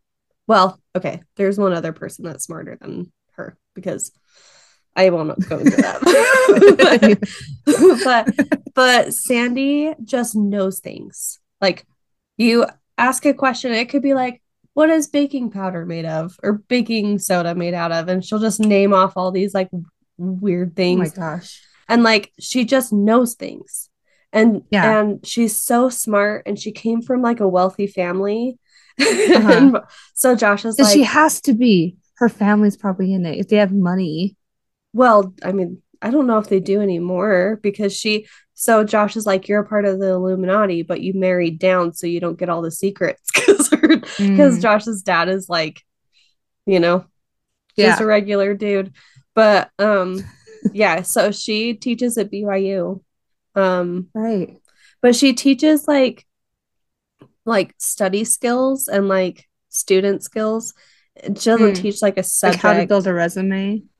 It's more like how to study and get the most out of it type of thing oh. and how to like su- so we need that class a, yeah how to be successful as a student right that ah okay but as yeah, it sounds like she's laying low she's laying low but she is so smart so she could do so much more what if she's an undercover cia agent it would only make sense to me that's crazy well we'll follow up yeah, I'll ask her again. And if she, I'll record her not denying it. right. Yeah, that's do it. weird. And we'll read her body language. Yeah. Like, does she get nervous when she's asked? Or no, she I don't know. I guess she just laughs. I'll tell Josh. Is it like a sadistic laugh? no. no. Yeah. No. It's just, it's, she just giggles like, oh, you're so funny. But she never says, no, I'm not. it's freaking me out. Oh Anyways, okay, move on. That's suspicious. I know okay. it is. Okay, so the checkered carpet, and you said there was another thing. Yeah, the blue. Notice blue. the blue furniture, the blue seats. Yeah, and the carpet. Yeah, it's like red, blue, and checkerboard. Yeah, Strange, super ugly. yeah. It- yeah, for real. But it's like so it's like a royal blue and like a crimson red Yeah. with a checkerboard in the middle. Oh, anyway, so Weird. not only do Masons participate in these rituals, but they also meet socially to participate in community building act- activities Hmm. and do charity work. Like I said, Yeah. so as weird as this all, all is, they give back. yeah. Um, also, like I said before, Freemasons are the oldest fraternal organization in the world. And historians have found that there are no known Masonic documents before about 1400. And the oldest records indicate that the organization, or sorry, yeah, that the organization was mainly just concerned with the trade of stone masonry. So in Hmm. the very beginning, it was not even a fraternal thing. It was like just guides building stuff, like hmm literally just building structures. Okay. Um, but over Which I- time, I guess I could see where they like believe in a higher power being like a master architect. Is they're just Yeah. like that's interesting. Okay. but they they've made it like such a deep analogy, yeah. you know, that everything has been created Yeah. by something. Yeah. Interesting. So over time, history shows that these groups were gradually taken over by men who are not stonemasons at all. And these men transformed the organization from a trade guild into a fraternity. Mm.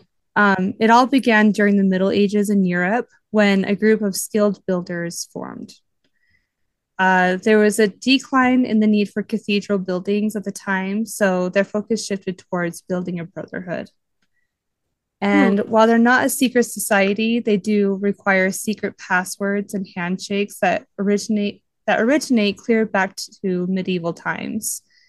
And Freemasons have had secret handshakes, have had several secret handshakes, um, and they are to greet one another with certain handshakes, all based on their ranks within the organization. So you can see like this diagram over here, like depending Yeah. on what rank they are, depends on how you shake their hand. Weird. Yeah. And see where it says meet on the level, part on the square. Yeah. That was like a a secret password phrase. Oh. Or like it was like just like a secret code that people were supposed to know that meant something else. which we don't know what So. it means. It's just a thing. I don't. I mean, you could maybe look into it and find out. Like it might have been uncovered, but it's just an example of how secretive they got gotten. What a weird Um, thing. in the original guild, there were three stages of Freemasonry. There's the apprentice, the fellowcraft, and the master mason, and in that order. When they were actually building buildings, the master masons were the ones overseeing the job site. But now these stages take on a more philosophical role. So, as we all probably know, Freemasons have a have had a reputation for communicating using rituals and symbols. hmm So here are some of those symbols explained. Oh, the So eye. we have That's yes, the the all-seeing eye. Right. so the all-seeing eye, aka the eye of providence. This symbol wasn't designed by Masons, but it has been used by the group to represent the all-knowing God. Okay. Then we have the square and compass, which is basically a builder's square with a compass. hmm Um, and this symbol is the most common and it's displayed on all Masonic jewelry. And it's like everywhere, right? Okay. Yeah. Then we have the letter G, and this one is disputed by most histo- most historians because many believe that it simply just stands for God, Hmm. something that it stands for Grand Architect of the Universe. So, it's, like never been interchangeable, I guess, kind of. yeah, right. But it's never been like solidified on that answer either. So that that to me is weird. It's like just tell us what it means. It's a You know? secret. Right. Um, then we have the beehive. And Masons were originally working men who were described to be as busy as bees. So the beehive symbolizes the industriousness of the lodge. Which beehive state? hmm Interesting. So famous Freemasons are everywhere in history.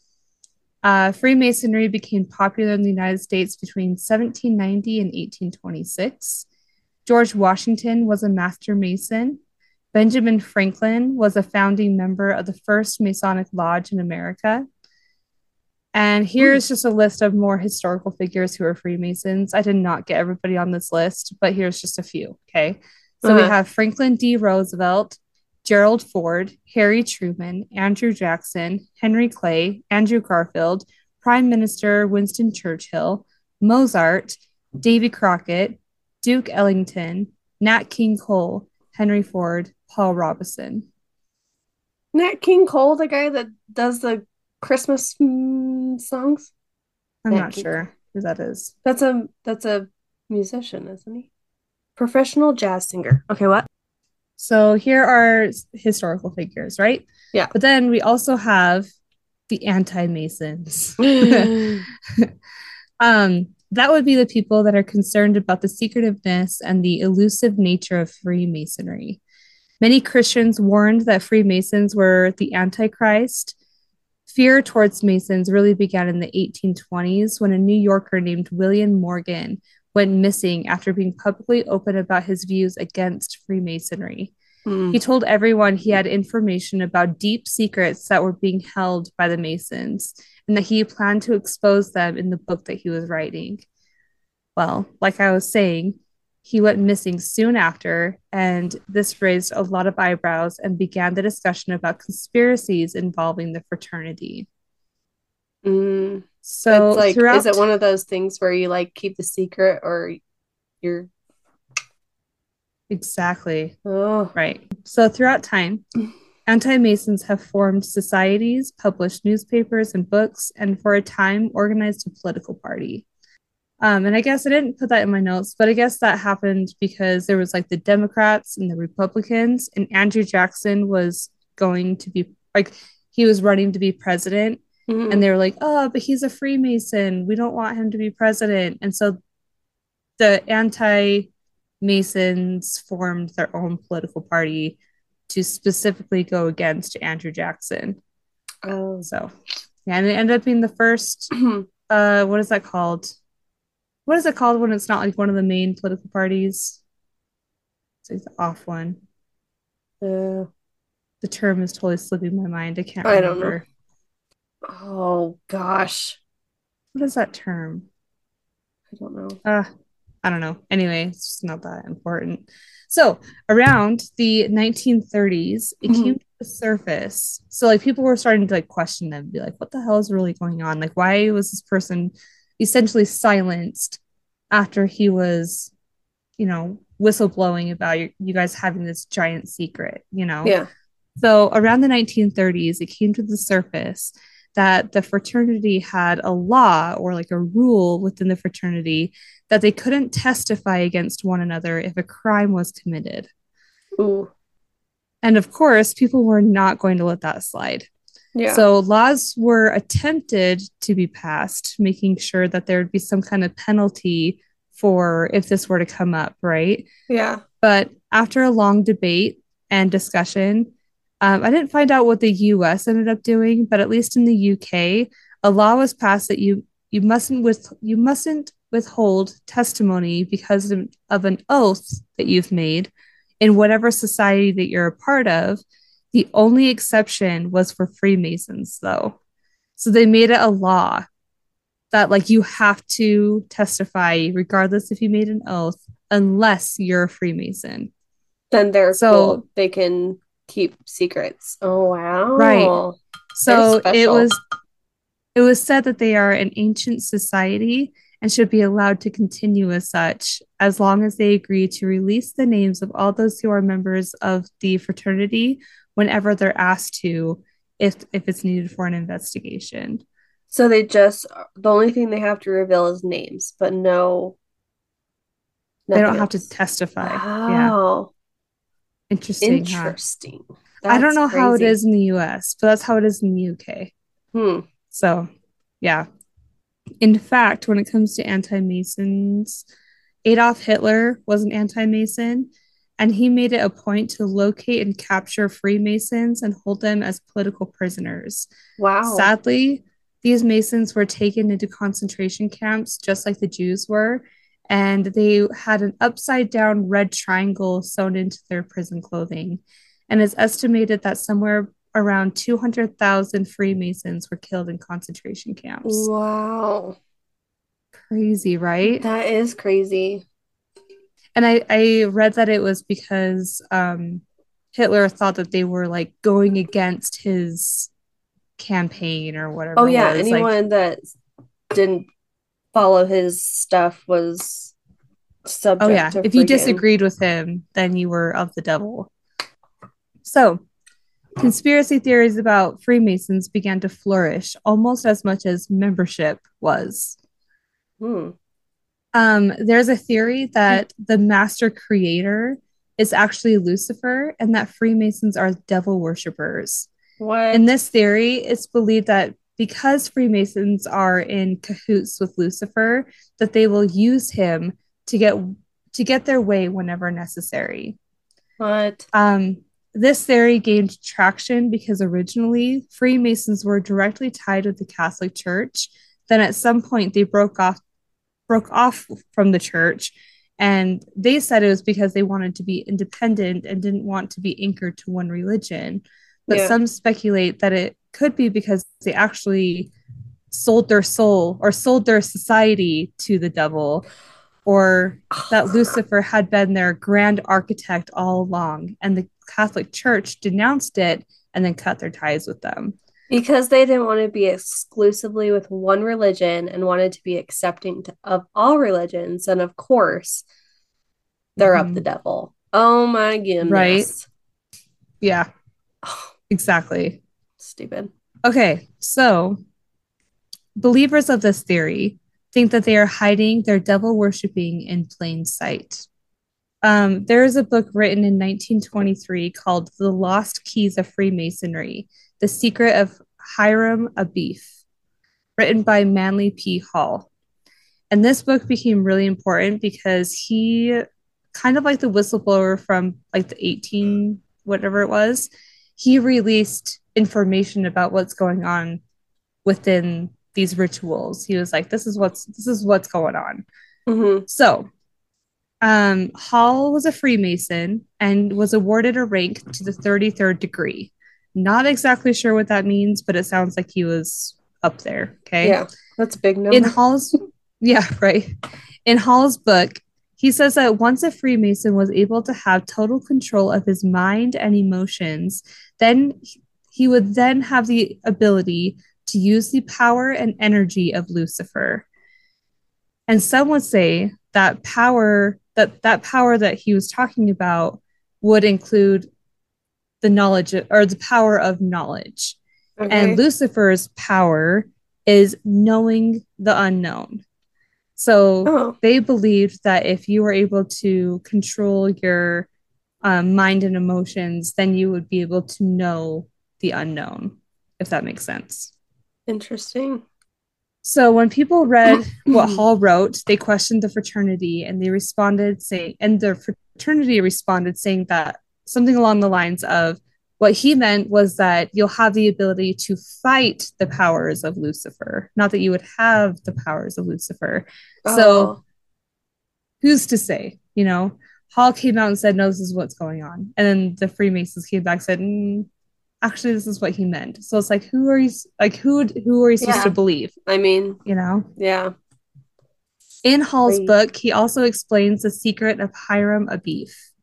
Hiram Abif, which is this dude in the red on, in this picture, hmm um, he was a stonemason in ancient Jerusalem, which I kind of mentioned him before. hmm He was the one ordered by King Solomon to build the temple in Jerusalem.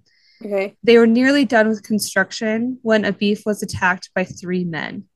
The men wanted information about the king and wanted to know if the temple had any secret passageways. Abif denied there being secret passageways and didn't give any information about the king. Uh, didn't give any information about the king, even though he was being tortured the whole time. Yeah. Abif's body was found the next day in a shallow grave and his head was smashed in. Oh, The men were caught and eventually sentenced to death. So this story is told to Masons when they become master Masons. And to be clear, it's a fictional story and it's only used as a parable. okay. It's to give an example to let the Masons know and to let the Masons know that keeping the secrets of the Freemasons of the Freemasons is imperative, even if that means losing their life. Wow. The Master Masons are told, and according to Hall's book, that if they are in the same situation, they must do the same. Wow. Isn't That's that insane? crazy. That's an expectation that is a very heavy. Right. That's creepy as fuck. That Yeah. I'm glad you like my picture choices that I found. Yeah. Was that- I like the slideshow. I want I'm curious how people like to listen to it back and not see it. Like I wonder how it'll be. Right. That's what I'm You know? wondering too. That's what I'm wondering too. But I do like the slideshow because it's I feel like you're right. This needed it because otherwise it'd be hard to explain. I feel like you would just be like listening without retaining or like without following. You would Yeah. be like listening, like you're not ignoring what I'm saying, but like I don't think you would you would have totally uh, caught my drift. you Yeah. know? Yeah, I agree. Um. Okay. So another theory is that only aliens or lizard people end up being master masons, and that they have been sent to Earth to become leaders that will gradually and secretly alter how we live our lives, which will somehow benefit their master. Honestly, what is it with the lizard people? Like what? Why? Why is that even a thing? I there's a lot of people who believe that. I mean, if you Right. believe Like, that, have you then seen- fine, but it's weird. I keep referring I keep referring to TikTok, but have you seen the TikTok of Beyonce where she's like doing this thing? No. and like all of a sudden her eyes look like they go like and people are like oh my gosh she's shape shifting before our eyes and it's like oh. that's just that's just her makeup being weird and like the light catching it funny Ugh, she's not shape shifting yeah so anyway there's all kinds Uh, of crazy stuff out there um so funny. Sorry if you're a believer and i'm calling you crazy but Listen, I just it's far-fetched for my brain to even try to understand it. So maybe you're just smarter than me. I'm just saying I don't I can't understand it. But it's just it's, it's just so imaginative that i just can't i just can't understand it yeah. Just a sec. Oh, that's kind of nice. All right. This theory is intertwined with the reptilian theories that you've probably already heard of. Um, some theories believe that the majority of people in power are reptilian shapeshifters. hmm And an author and conspiracy theorist named David Icke or Ike. Might just be Ike. David Ike. Is He wrote a book IKE? in I C K E. Yeah, I guess Ike. I think it's Ike. Um, but he wrote a book in 1999 called The Biggest Secret. And he claimed that some people don't even know that they're reptilian shapeshifters because they are just a host for an alien creature to take over them. But if you want to know if you are a host, then you have to look at your eyes. And if your pupils are large, and the white, like where it's supposed to be white, if that part is mostly red, then that is the telltale sign. Or you know what that says to me? or you're high, right. you know? like And then you can probably really believe that you're exactly. person. Either way, being tired or high, you just be like, yeah, that makes sense. it's all coming together. Keep But yeah, that's drinking kind of a fun fact. Oh, that is funny. Uh, the most common conspiracy theory is that Freemasons secretly control everything. Yeah. This theory gets attention because of how many powerful people in history have become Masons. And with this theory, many think that they are so charitable to help mask the actual shadiness that's actually going on behind the scenes. Mm. So they're like doing all this good stuff like in the public's eye, but then like doing all this like secret whatever it is that they're doing. And it's like, could they? I don't know. maybe we. I mean, maybe. It's important to mention this guy. And he is the main character of another parable within Freemasonry. Um so this parable behind some is behind some of the Freemason rituals. And this is what makes some people feel uncomfortable about Freemasonry and like what their intention intentions really are. Um, like if they have secret intentions, just based off of the fact that they like almost worship this parable. okay. So here's the story. Um, and this is detailed in Hall's book. Um, so he mentions a Freemason who's a forefather and who Masons strive to follow. They want to follow in his footsteps and be just like him, and that's Tubal Cain. You ever heard of him? No, I mean, Cain sounds familiar, but that's just from a biblical story. Right. So Tubal Cain is known to be the last descendant of Cain from Oh. Adam and Eve. Okay. So the son of Adam and Eve, that Cain, he's Mhm. known to be the last descendant of him. okay. Um, so if you remember, after Cain murdered his brother Abel, God cursed Cain to wander the earth for the rest of his life, hmm or something along those lines. Tubal is said to be the last known descendant, like I said, and he was the inventor of the famous Masonic edge tools that appear in many of the Masonic symbols. Hmm. Also, Tubal is known to be the first ever blacksmith, like Huh. ever in known to existence. Wow. Um, so in Freemasonry, Tu- Tubal Cain is thought of so highly that for a long time, his name was the secret password for Master Masons to enter into their s- special secret ceremonies. Oh. Um, he's viewed to them, he's viewed, they view him as the ancient father of Masonry. Okay. Um, this might sound fine and dandy to most conspiracy theorists, um, but or sorry, this might sound this might sound fine and dandy, but to most conspiracy theorists, they look up to him. Like them looking up to him is like shady because he's a descendant of the first ever known murderer in existence. If that makes sense. So they're just like, why do you look up to someone who like like came from someone who's cursed, you know? Well, but But I is feel like that's unfair to say. Like he didn't kill anybody. Right. It's like he's not his dad Well, it's like saying grandpa. you can take this out, but it's like saying, oh, every white person that exists now is evil because their ancestors had slaves and Right. enslaved people. It's like that that's unfair to say. I mm-hmm. agree with that because it's like it doesn't mean anything. Like he Yeah. invented blacksmithing. Yeah. like that whole concept, like he figured that out and he And designed the Freemasons are Freemason tools yeah, and they're all about architecture and stuff. So that's and making the world a better place. Yeah. Yeah, that's freaking Right. weird. Okay. Freaking So- conspiracy theorists. And...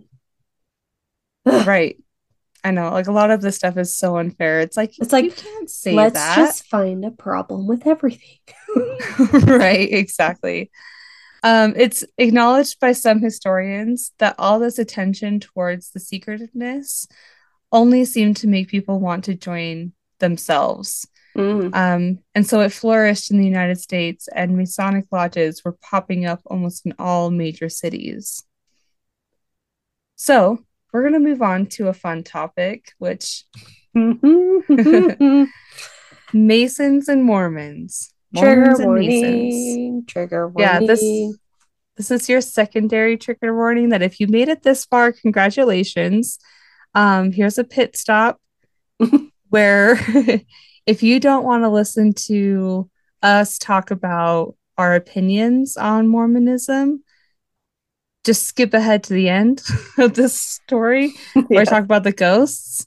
Um, but I thought that this would be really interesting to discuss and talk about because, like, paranormal is, yeah, ghosts and, and things, but like, it's also fun to talk about the conspiracy theories, you know, and like yes. the what ifs and like Mm. you wonder about about what actually happened. It's just wondering- It's mysteries. exactly like wanting to know about the unknown. Yes. So I think it falls That's- under the umbrella, but also so. if you're gonna be upset, just save yourself now. Mm-hmm. Yep, exactly. Okay, I'm all about it. So we're Let's- talking about Masons and Mormons. Okay, here we go.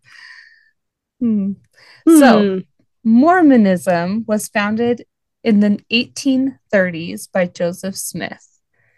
Joseph Smith's father, Joseph Smith Sr., was also a Freemason and joined a lodge when they moved to Palmyra, New York in 1816.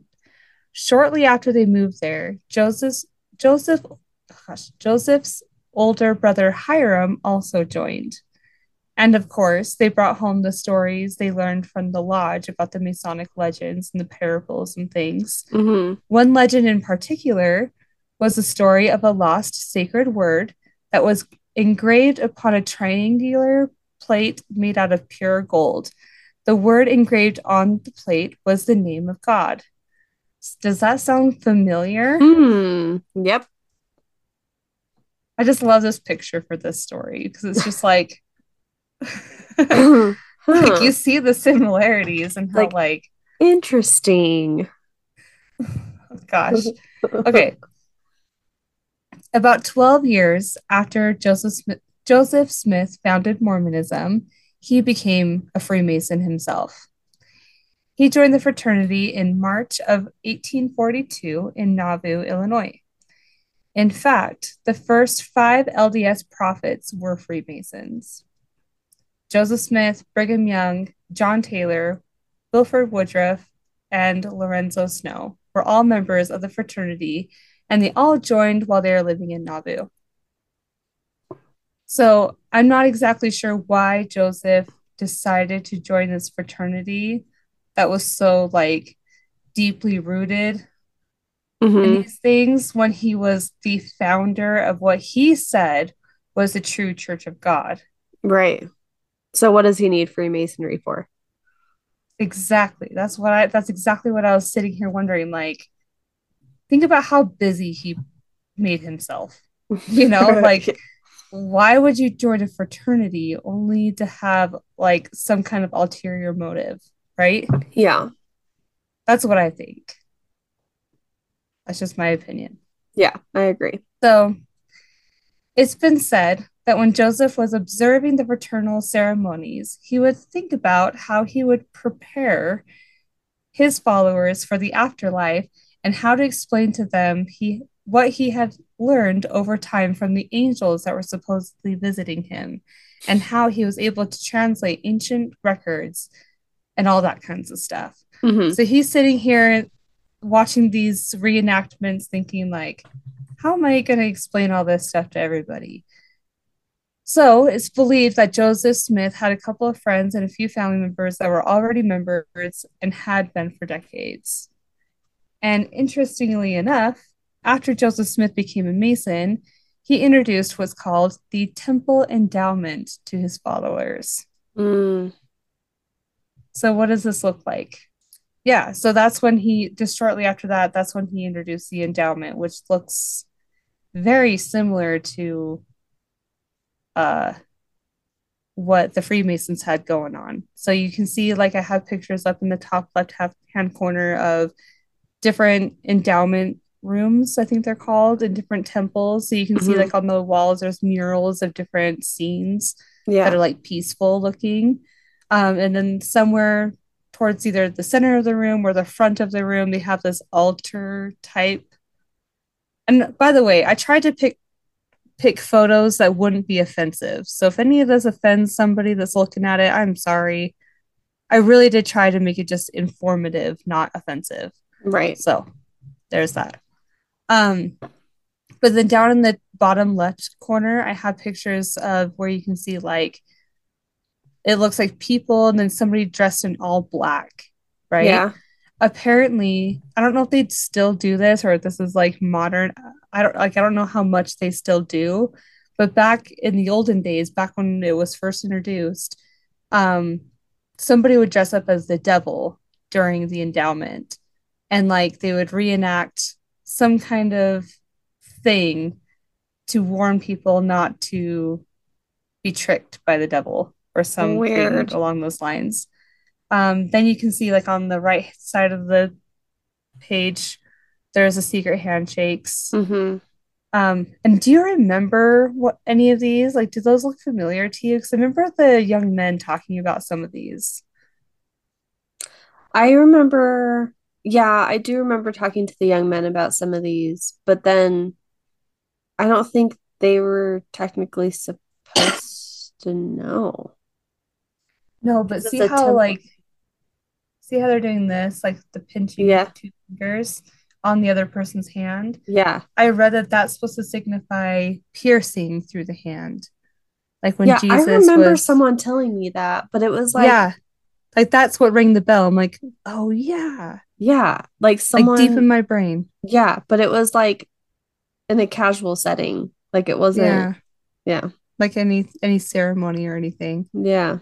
Um, then you can see in the bottom right, there's just like pictures of the olden days. Um, the apron. You can see that they have an apron that they wear during this ceremony. Yeah, because Freemasons had those aprons we were talking about earlier. Right. Interesting similarities, huh? Mhm. So, uh, let me just explain what a temple endowment is. So, in Mormonism, a temple endowment is essentially a ceremony performed within the temple that lets the participant know if they will be a king, queen, priest, or priestess in the afterlife.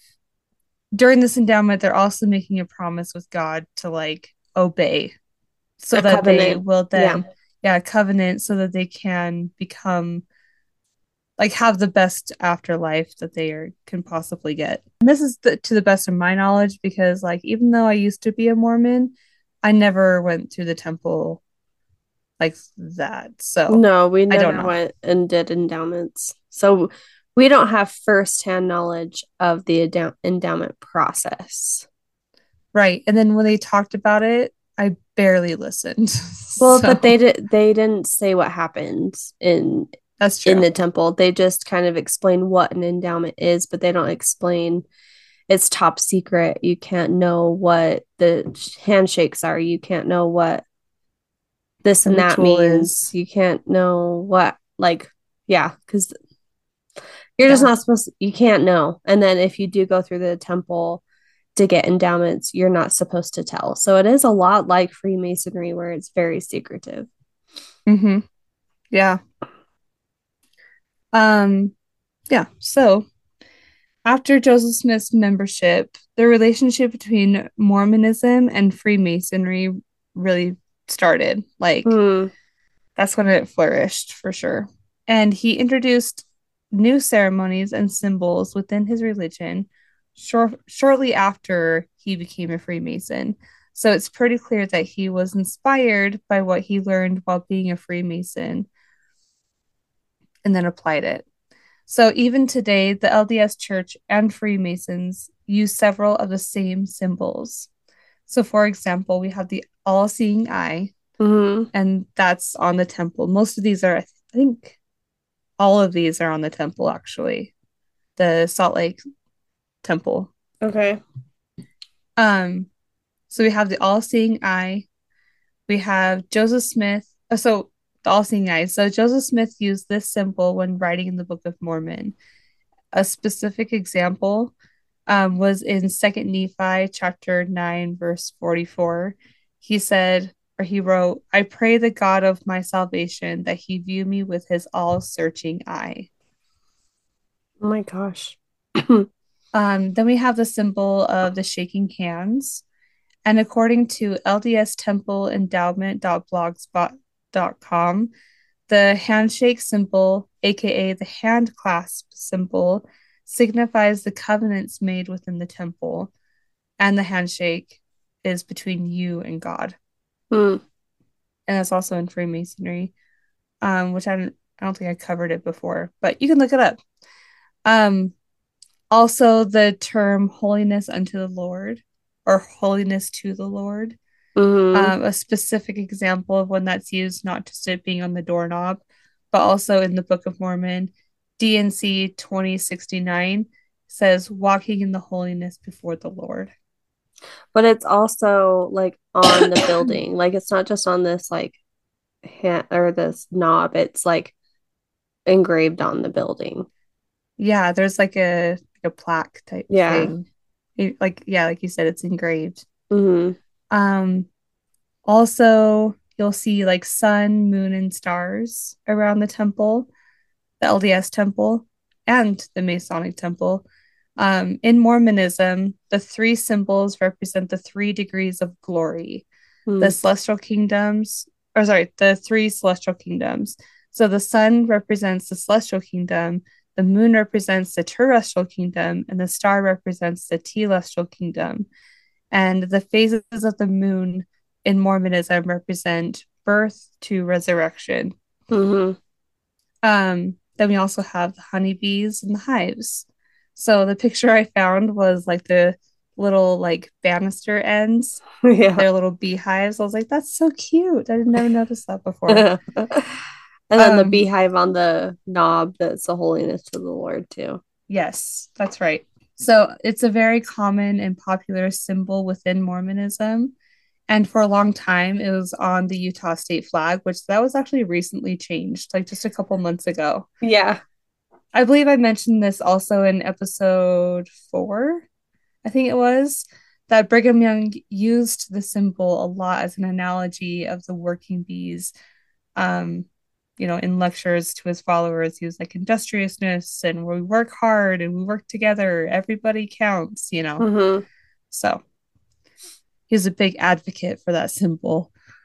So, um, according to the LDS Church's website, Mormons who lived in Nauvoo at the time and who also experienced both Masonic rites and the temple endowment acknowledge similarities between some elements of the two ceremonies. But they also testified that the endowment was governed by the principle of revelation and that Mhm. Joseph Smith and his associates understood Masonry as the institution that teaches ancient truth, and that these rituals have been divinely restored, and that the endowment did not simply imitate the rituals of Freemasonry, rather, Joseph Smith's encounter with Masonry evidently served as a catalyst for revelation. Which is such a big cop out. It's just like you're just saying that he like He co- copied. He copied what he saw the Masons doing, a catalyst said- for revelation. and it said, and then said, "Oh, well, they almost have it right, but yeah. we have it more right." So Right. he tweaked it enough so it's different enough, hmm but it's exactly the same. Right. But he just modified it to make it his own. That's really all he mm-hmm. did. Yeah. He just took it, copied and pasted, and then he like edited. yeah, you know? and then like, he's like, plagiarism. like this is the same like they're similar but i am the prophet of god so i know better and this is the better way Right. and the right way to use these things and it's like sorry sir but you really just took oh i think he saw and heard things from his dad or going to those meetings and whatever and he f- saw the power that these masonry guys had and the community that these masonry guys have and he's only 14 and he probably can't join the freemasons until And how would he know about those legends and stories? right so he this gold plate thing that was this wasn't there a triangle with a gold on a gold like a Mhm. gold plate triangle Yeah. so he made the story up even from the beginning Yeah. Like- that's what I mean, where it's like you're just looking at both stories. That's why this picture just cracks me up Yeah. reading all that. Cause it's like you Like see what he's doing. Like he literally plagiarized from the beginning. How do people not see it? I don't So- know. So sad. Yuck. Okay. Okay. So it's easy to compare some of the similarities between Masonic ceremonies and the temple endowment, but to be fair, there are also differences, and the differences that you that you would find are found within the context and the intention of the Mm. ceremony. But pretty much everything else is the same. like the the reenactment, the clothing, the secrecy, the handshakes. symbols, the handshakes, like it's all the same, except the biggest differences are the context and the intention. So, for example, Masonic ceremonies are typically centered around self improvement, brotherhood, community, etc. And it's all in the name of making the world a better place. Mhm. Um, a temple endowment is someone making a promise with God to be the best that they can be so that they can become the best version of the excuse me burping sorry let me start that over a temple endowment is someone making a promise with god to be the best they can be so that they can become the best version of themselves after they have already gone to heaven so it's more like their own personal journey to make their own afterlife better where with freemasons it's like a personal journey to make things better for everyone you know So Mormonism is selfish. yeah Ugh. um and as far as their differences in context go freemason rituals involve a dramatization of some sort of special clothing uh, with some sort of special clothing and props to reenact scenes from masonic legends and in mormonism they're also doing some sort of dramatization with special clothing and props but instead they're reenacting the revelations and translations given to joseph smith Which yeah. are fake. so he So he didn't even get creative. He was just like, I'm going to tell them what happened by having them reenact what happened. Like, I want to watch them understand. you know what I mean? Like, it's just so stupid. It's so God. stupid. It's so Honestly, stupid. this makes me want to just like, can you bring this PowerPoint to uh, the next family and then Yeah. just say, I have questions. Listen, let's talk about temple endowments and Freemasonry for just a sec. For just a sec, just so This will you be can- fun. just so you can clarify for me. You teach me what this is all about, and just yeah, say, these are the things. Ex- you explain this to me, and then when they're done explaining it, you say, "Okay, now let me explain it to you." and give you my references. yeah, From BYU library. yeah, from the church. Yeah. Yuck, yuck, yuck. I'm on Team Freemasons when it comes to like who would you rather party with. Same though. Same. So another difference is that Freemasons exclude women from becoming Masons, Mm. and Mormons allow women to receive temple endowments. So But they don't allow allow them to have the priesthood. right. So I guess there is a similarity there where it's Yeah. like they're not totally equal though. Like They're not equal. Yeah. They like to That's say, nice. oh, women have the best power of all is to create life. But it's like, okay, but you're excluding the women who literally are unable to create life. Yeah. Like, that's not our only superpower. hmm So the LDS Church has clarified somewhat recently that it its members are still allowed to join Freemasonry. And fun fact, there's actually a lot of Mormon Masons, but it's not clear of how many. Like they don't just keep tabs on that. On Okay. really, I, you know, like they don't like keep demographics of everybody because they don't really care about what people's religions are. It's just like a lot of people who are Mormon have come forward and say, "Oh yeah, I'm a Freemason as well." So, Hmm. Um, so it kind of seems to go hand in hand. So, lastly, let's talk about the paranormal. Um, I'll mention that again. I gathered a lot of information from the Utah Haunted History Facebook page. A few people who commented on my post said that there are Masons who have been to the Salt Lake Masonic Temple and said that the building just has an odd vibe to it and said that certain rooms are more eerie than other rooms for some reason, Huh. specifically in the ballroom and a side room that's near the library.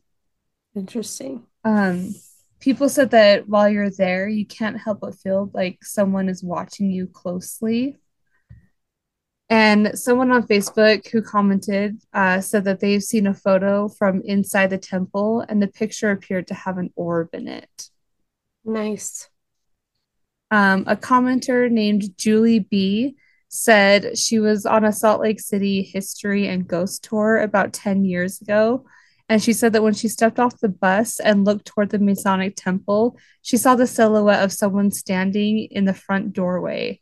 She said it was strange because the silhouette was more of an outline of a person. And she said that the silhouette was lighter on the inside and darker on the outside. that's different. Isn't it? Like so specific. Like why? But it's like they do talk about how it's like all about light, you know? So I wonder if it has something to do with that, where it's like, Yeah. oh, that's so weird. Because usually a silhouette is the body shape is black or dark color, and then the like there's no hmm. light around it really. It's just a shadowy figure. Right. So people have said that the doors will open and shut on their own. Yeah. And sometimes it seems random, but sometimes it seems like it's opening or closing for you. Uh, the doors will also lock and unlock on their own. Hell no. Yeah, I don't like that because that's like captivating Yeah. or freeing, depending on On what happening. side of the door you're on. yeah, exactly. right. Like, what if you go to bed and you wake up because you're like, oh man, I'm really thirsty and need some water. You get up, walk your butt to the kitchen, and you notice that the back door is unlocked. What do you do? Shit your pants immediately. Run so fast. Run where? Out the front door. anyway, uh, I don't know. That's so scary. So, interior and exterior lights of the building are known to flicker on and off on their own. Some people have just a very old building, so the electrical is bad. that's what I wondered too. I'm like, I mean, how old are the light bulbs? Because I mean, you saw how tall those ceilings are. or even just the wires inside the building, like might Yeah, or not that. be up to code. Right. That one is a little bit sus. Yeah, Um, some people have We're claimed cool and to hip. right. Luke has me saying that word so much. Like he'll say that's sus. Like if he sees like a mushroom on his pizza or something. and so like now I I'm saying it whenever I'm just like, hmm. I know. It- I've I've started saying it too, and then I feel like Ugh. I'm way too old to say that. Yeah, it makes me feel like when dad was like, Hey, are you guys listening to your yo-yo, Yo-yo music? yeah. right. Uh, yeah. Anyway, that's embarrassing. So know. uh where am I? We're that age Um, now where like we try to say the lingo, and then our kids are like, oh, mom. Yeah, we're gonna be those moms at field trips where all the kids are just like, dude, I was in your mom's group and she was like trying to be cool, but totally didn't. You're at the freaking dinosaur museum, and you're like, doesn't this dinosaur slap? like that Yeah. slaps. That's totally cap, yo. Yeah. That's capping. yeah, we know what's cool. we know. We're on we're on the same page. Yeah. Okay. So I don't know if I said this or not because I think I've started this sentence a couple times, but oh, people sorry. have claimed to see furniture moving by itself. See, that's scary. Like I Furniture. it's like the doors locking because I feel like wind and like settling houses can open and close doors or creak them or whatever. But the locking of the doors and the moving of furniture, furniture is heavy sometimes, you know? Right. And winds like I don't even want to do do that. that. breezes through homes cannot move furniture. Mm-mm. So there's just no explanation. There's literally, Zero. literally none. Um, some have heard disembodied voices coming from inside the temple. Someone who commented on my post on Facebook said that a voice that they had heard seemed like it was trying to lead them to a certain area of the building, which I think is so creepy. But where? Uh, they didn't say. Oh, but like, like it's the intention. Like it's Yeah. it's freaky. Yeah. So it's like, where would they have ended up? The bathroom or the ballroom, the theater? Or that It's like weird Clue. side room. yeah. The den. right. um, there is a ghost who is known to wander the halls of the temple, and his name is Charlie. A Hmm. long time ago, not sure long, not sure how long ago, um, while someone was cleaning out an old storage room, they found an urn with the ashes of Charles Valentine. Charles was a mason, but no one knows why the ashes were there and why they were never claimed or buried. Many believe Charlie's spirit is the one haunting the building. Hmm. And a caretaker, a, ter- a caretaker kicker. of the build, a caretaker, a caretaker of the building said that one time she saw the apparition of a young girl at the end of a long hallway and saw small footprints in the sand of the ashtrays. Why was the kid w- walking through the ashes? I don't know. It's weird. Also, are children allowed in there? Uh, I mean, there's like youth programs and stuff, but I don't know. I don't know much. Yeah, I don't I know. don't. I don't know anything actually. I am not claiming nor Denying any knowledge. yeah. The end. That's the end of my story. Dang, that is fascinating. It's a long one, huh? Yeah, I could totally see that freaking red room being haunted as shit. Yeah, It looks scary. it does. Like, why red? Why red, bright red carpet, like blood red carpet? Right. It's like, what stains are you hiding? Convenient, eh? I'd say. Huh. So, yeah. Wow. Uh, anyway, I learned thanks a lot. everybody. Did you? I did. I did. I did not know that there were five LDS prophets that were Freemasons. I thought it was just Joseph Smith and Brigham Young. Nope. The whole clan. I have Arya. Oh wait. Oh. Well, I'll we won't in a talk. minute, okay? You can just have her sit with you. Well, we won't talk about anything scary. We'll do our outro. Okay. Do you want to sit on my lap for a minute? Well, anyway, this is Arya. Hi. Oh, she can't hear me. Go say hi. No, no. no. All right. All right, let's Well, do our outro. thanks for listening to episode 36. Um, Mhm. It's been quite an enlightening and awful episode.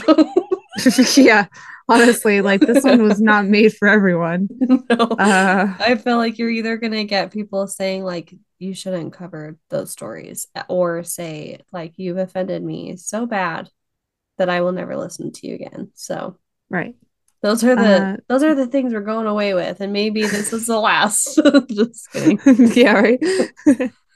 well, um, as always, make sure to follow us on social media at Haunt and Cold Podcast. Mhm. You can find us on TikTok, Instagram, Facebook, Twitter, and YouTube. And if you like us enough, you can join our Patreon and receive a gift package in the mail, as Ooh. well as gain access to exclusive content such as On Deck at Dusk episodes. And this last one that April just did, um, she covered the se- serial killer Robert Pickton, who is from Canada and goes by Willie. Um, it's the worst story ever. It's so bad. But so go bad. listen to it. It's so yeah. yeah. Uh, remember, if you have your own personal paranormal or true crime stories, we want to hear it. So go to our website at uh, hauntedcold.com and submit your story, and that way we can share it on the air On air with haunting or on the ground Yeah. Why do they say on there? Well, I guess on the airwaves. Yeah. Literally how freaking sound travels through internet makes Right? sense to me. at all. But like it's just in the air right now that we can like wave our arms around through sound. and how does it like if I go like this, how does it not change the sound that's coming to you? But it kind of does if you do it in front of your mouth really fast like this. Well, internet just makes no sense to me. Yeah, internet doesn't make Oh Phone yeah, I know what you mean for no that. sense to me. How Right? you can see a picture of me right now makes no sense to me. Yeah, how phones work, I don't understand. How life works makes no sense to me. Friggin' existential crisis beginning now. Right.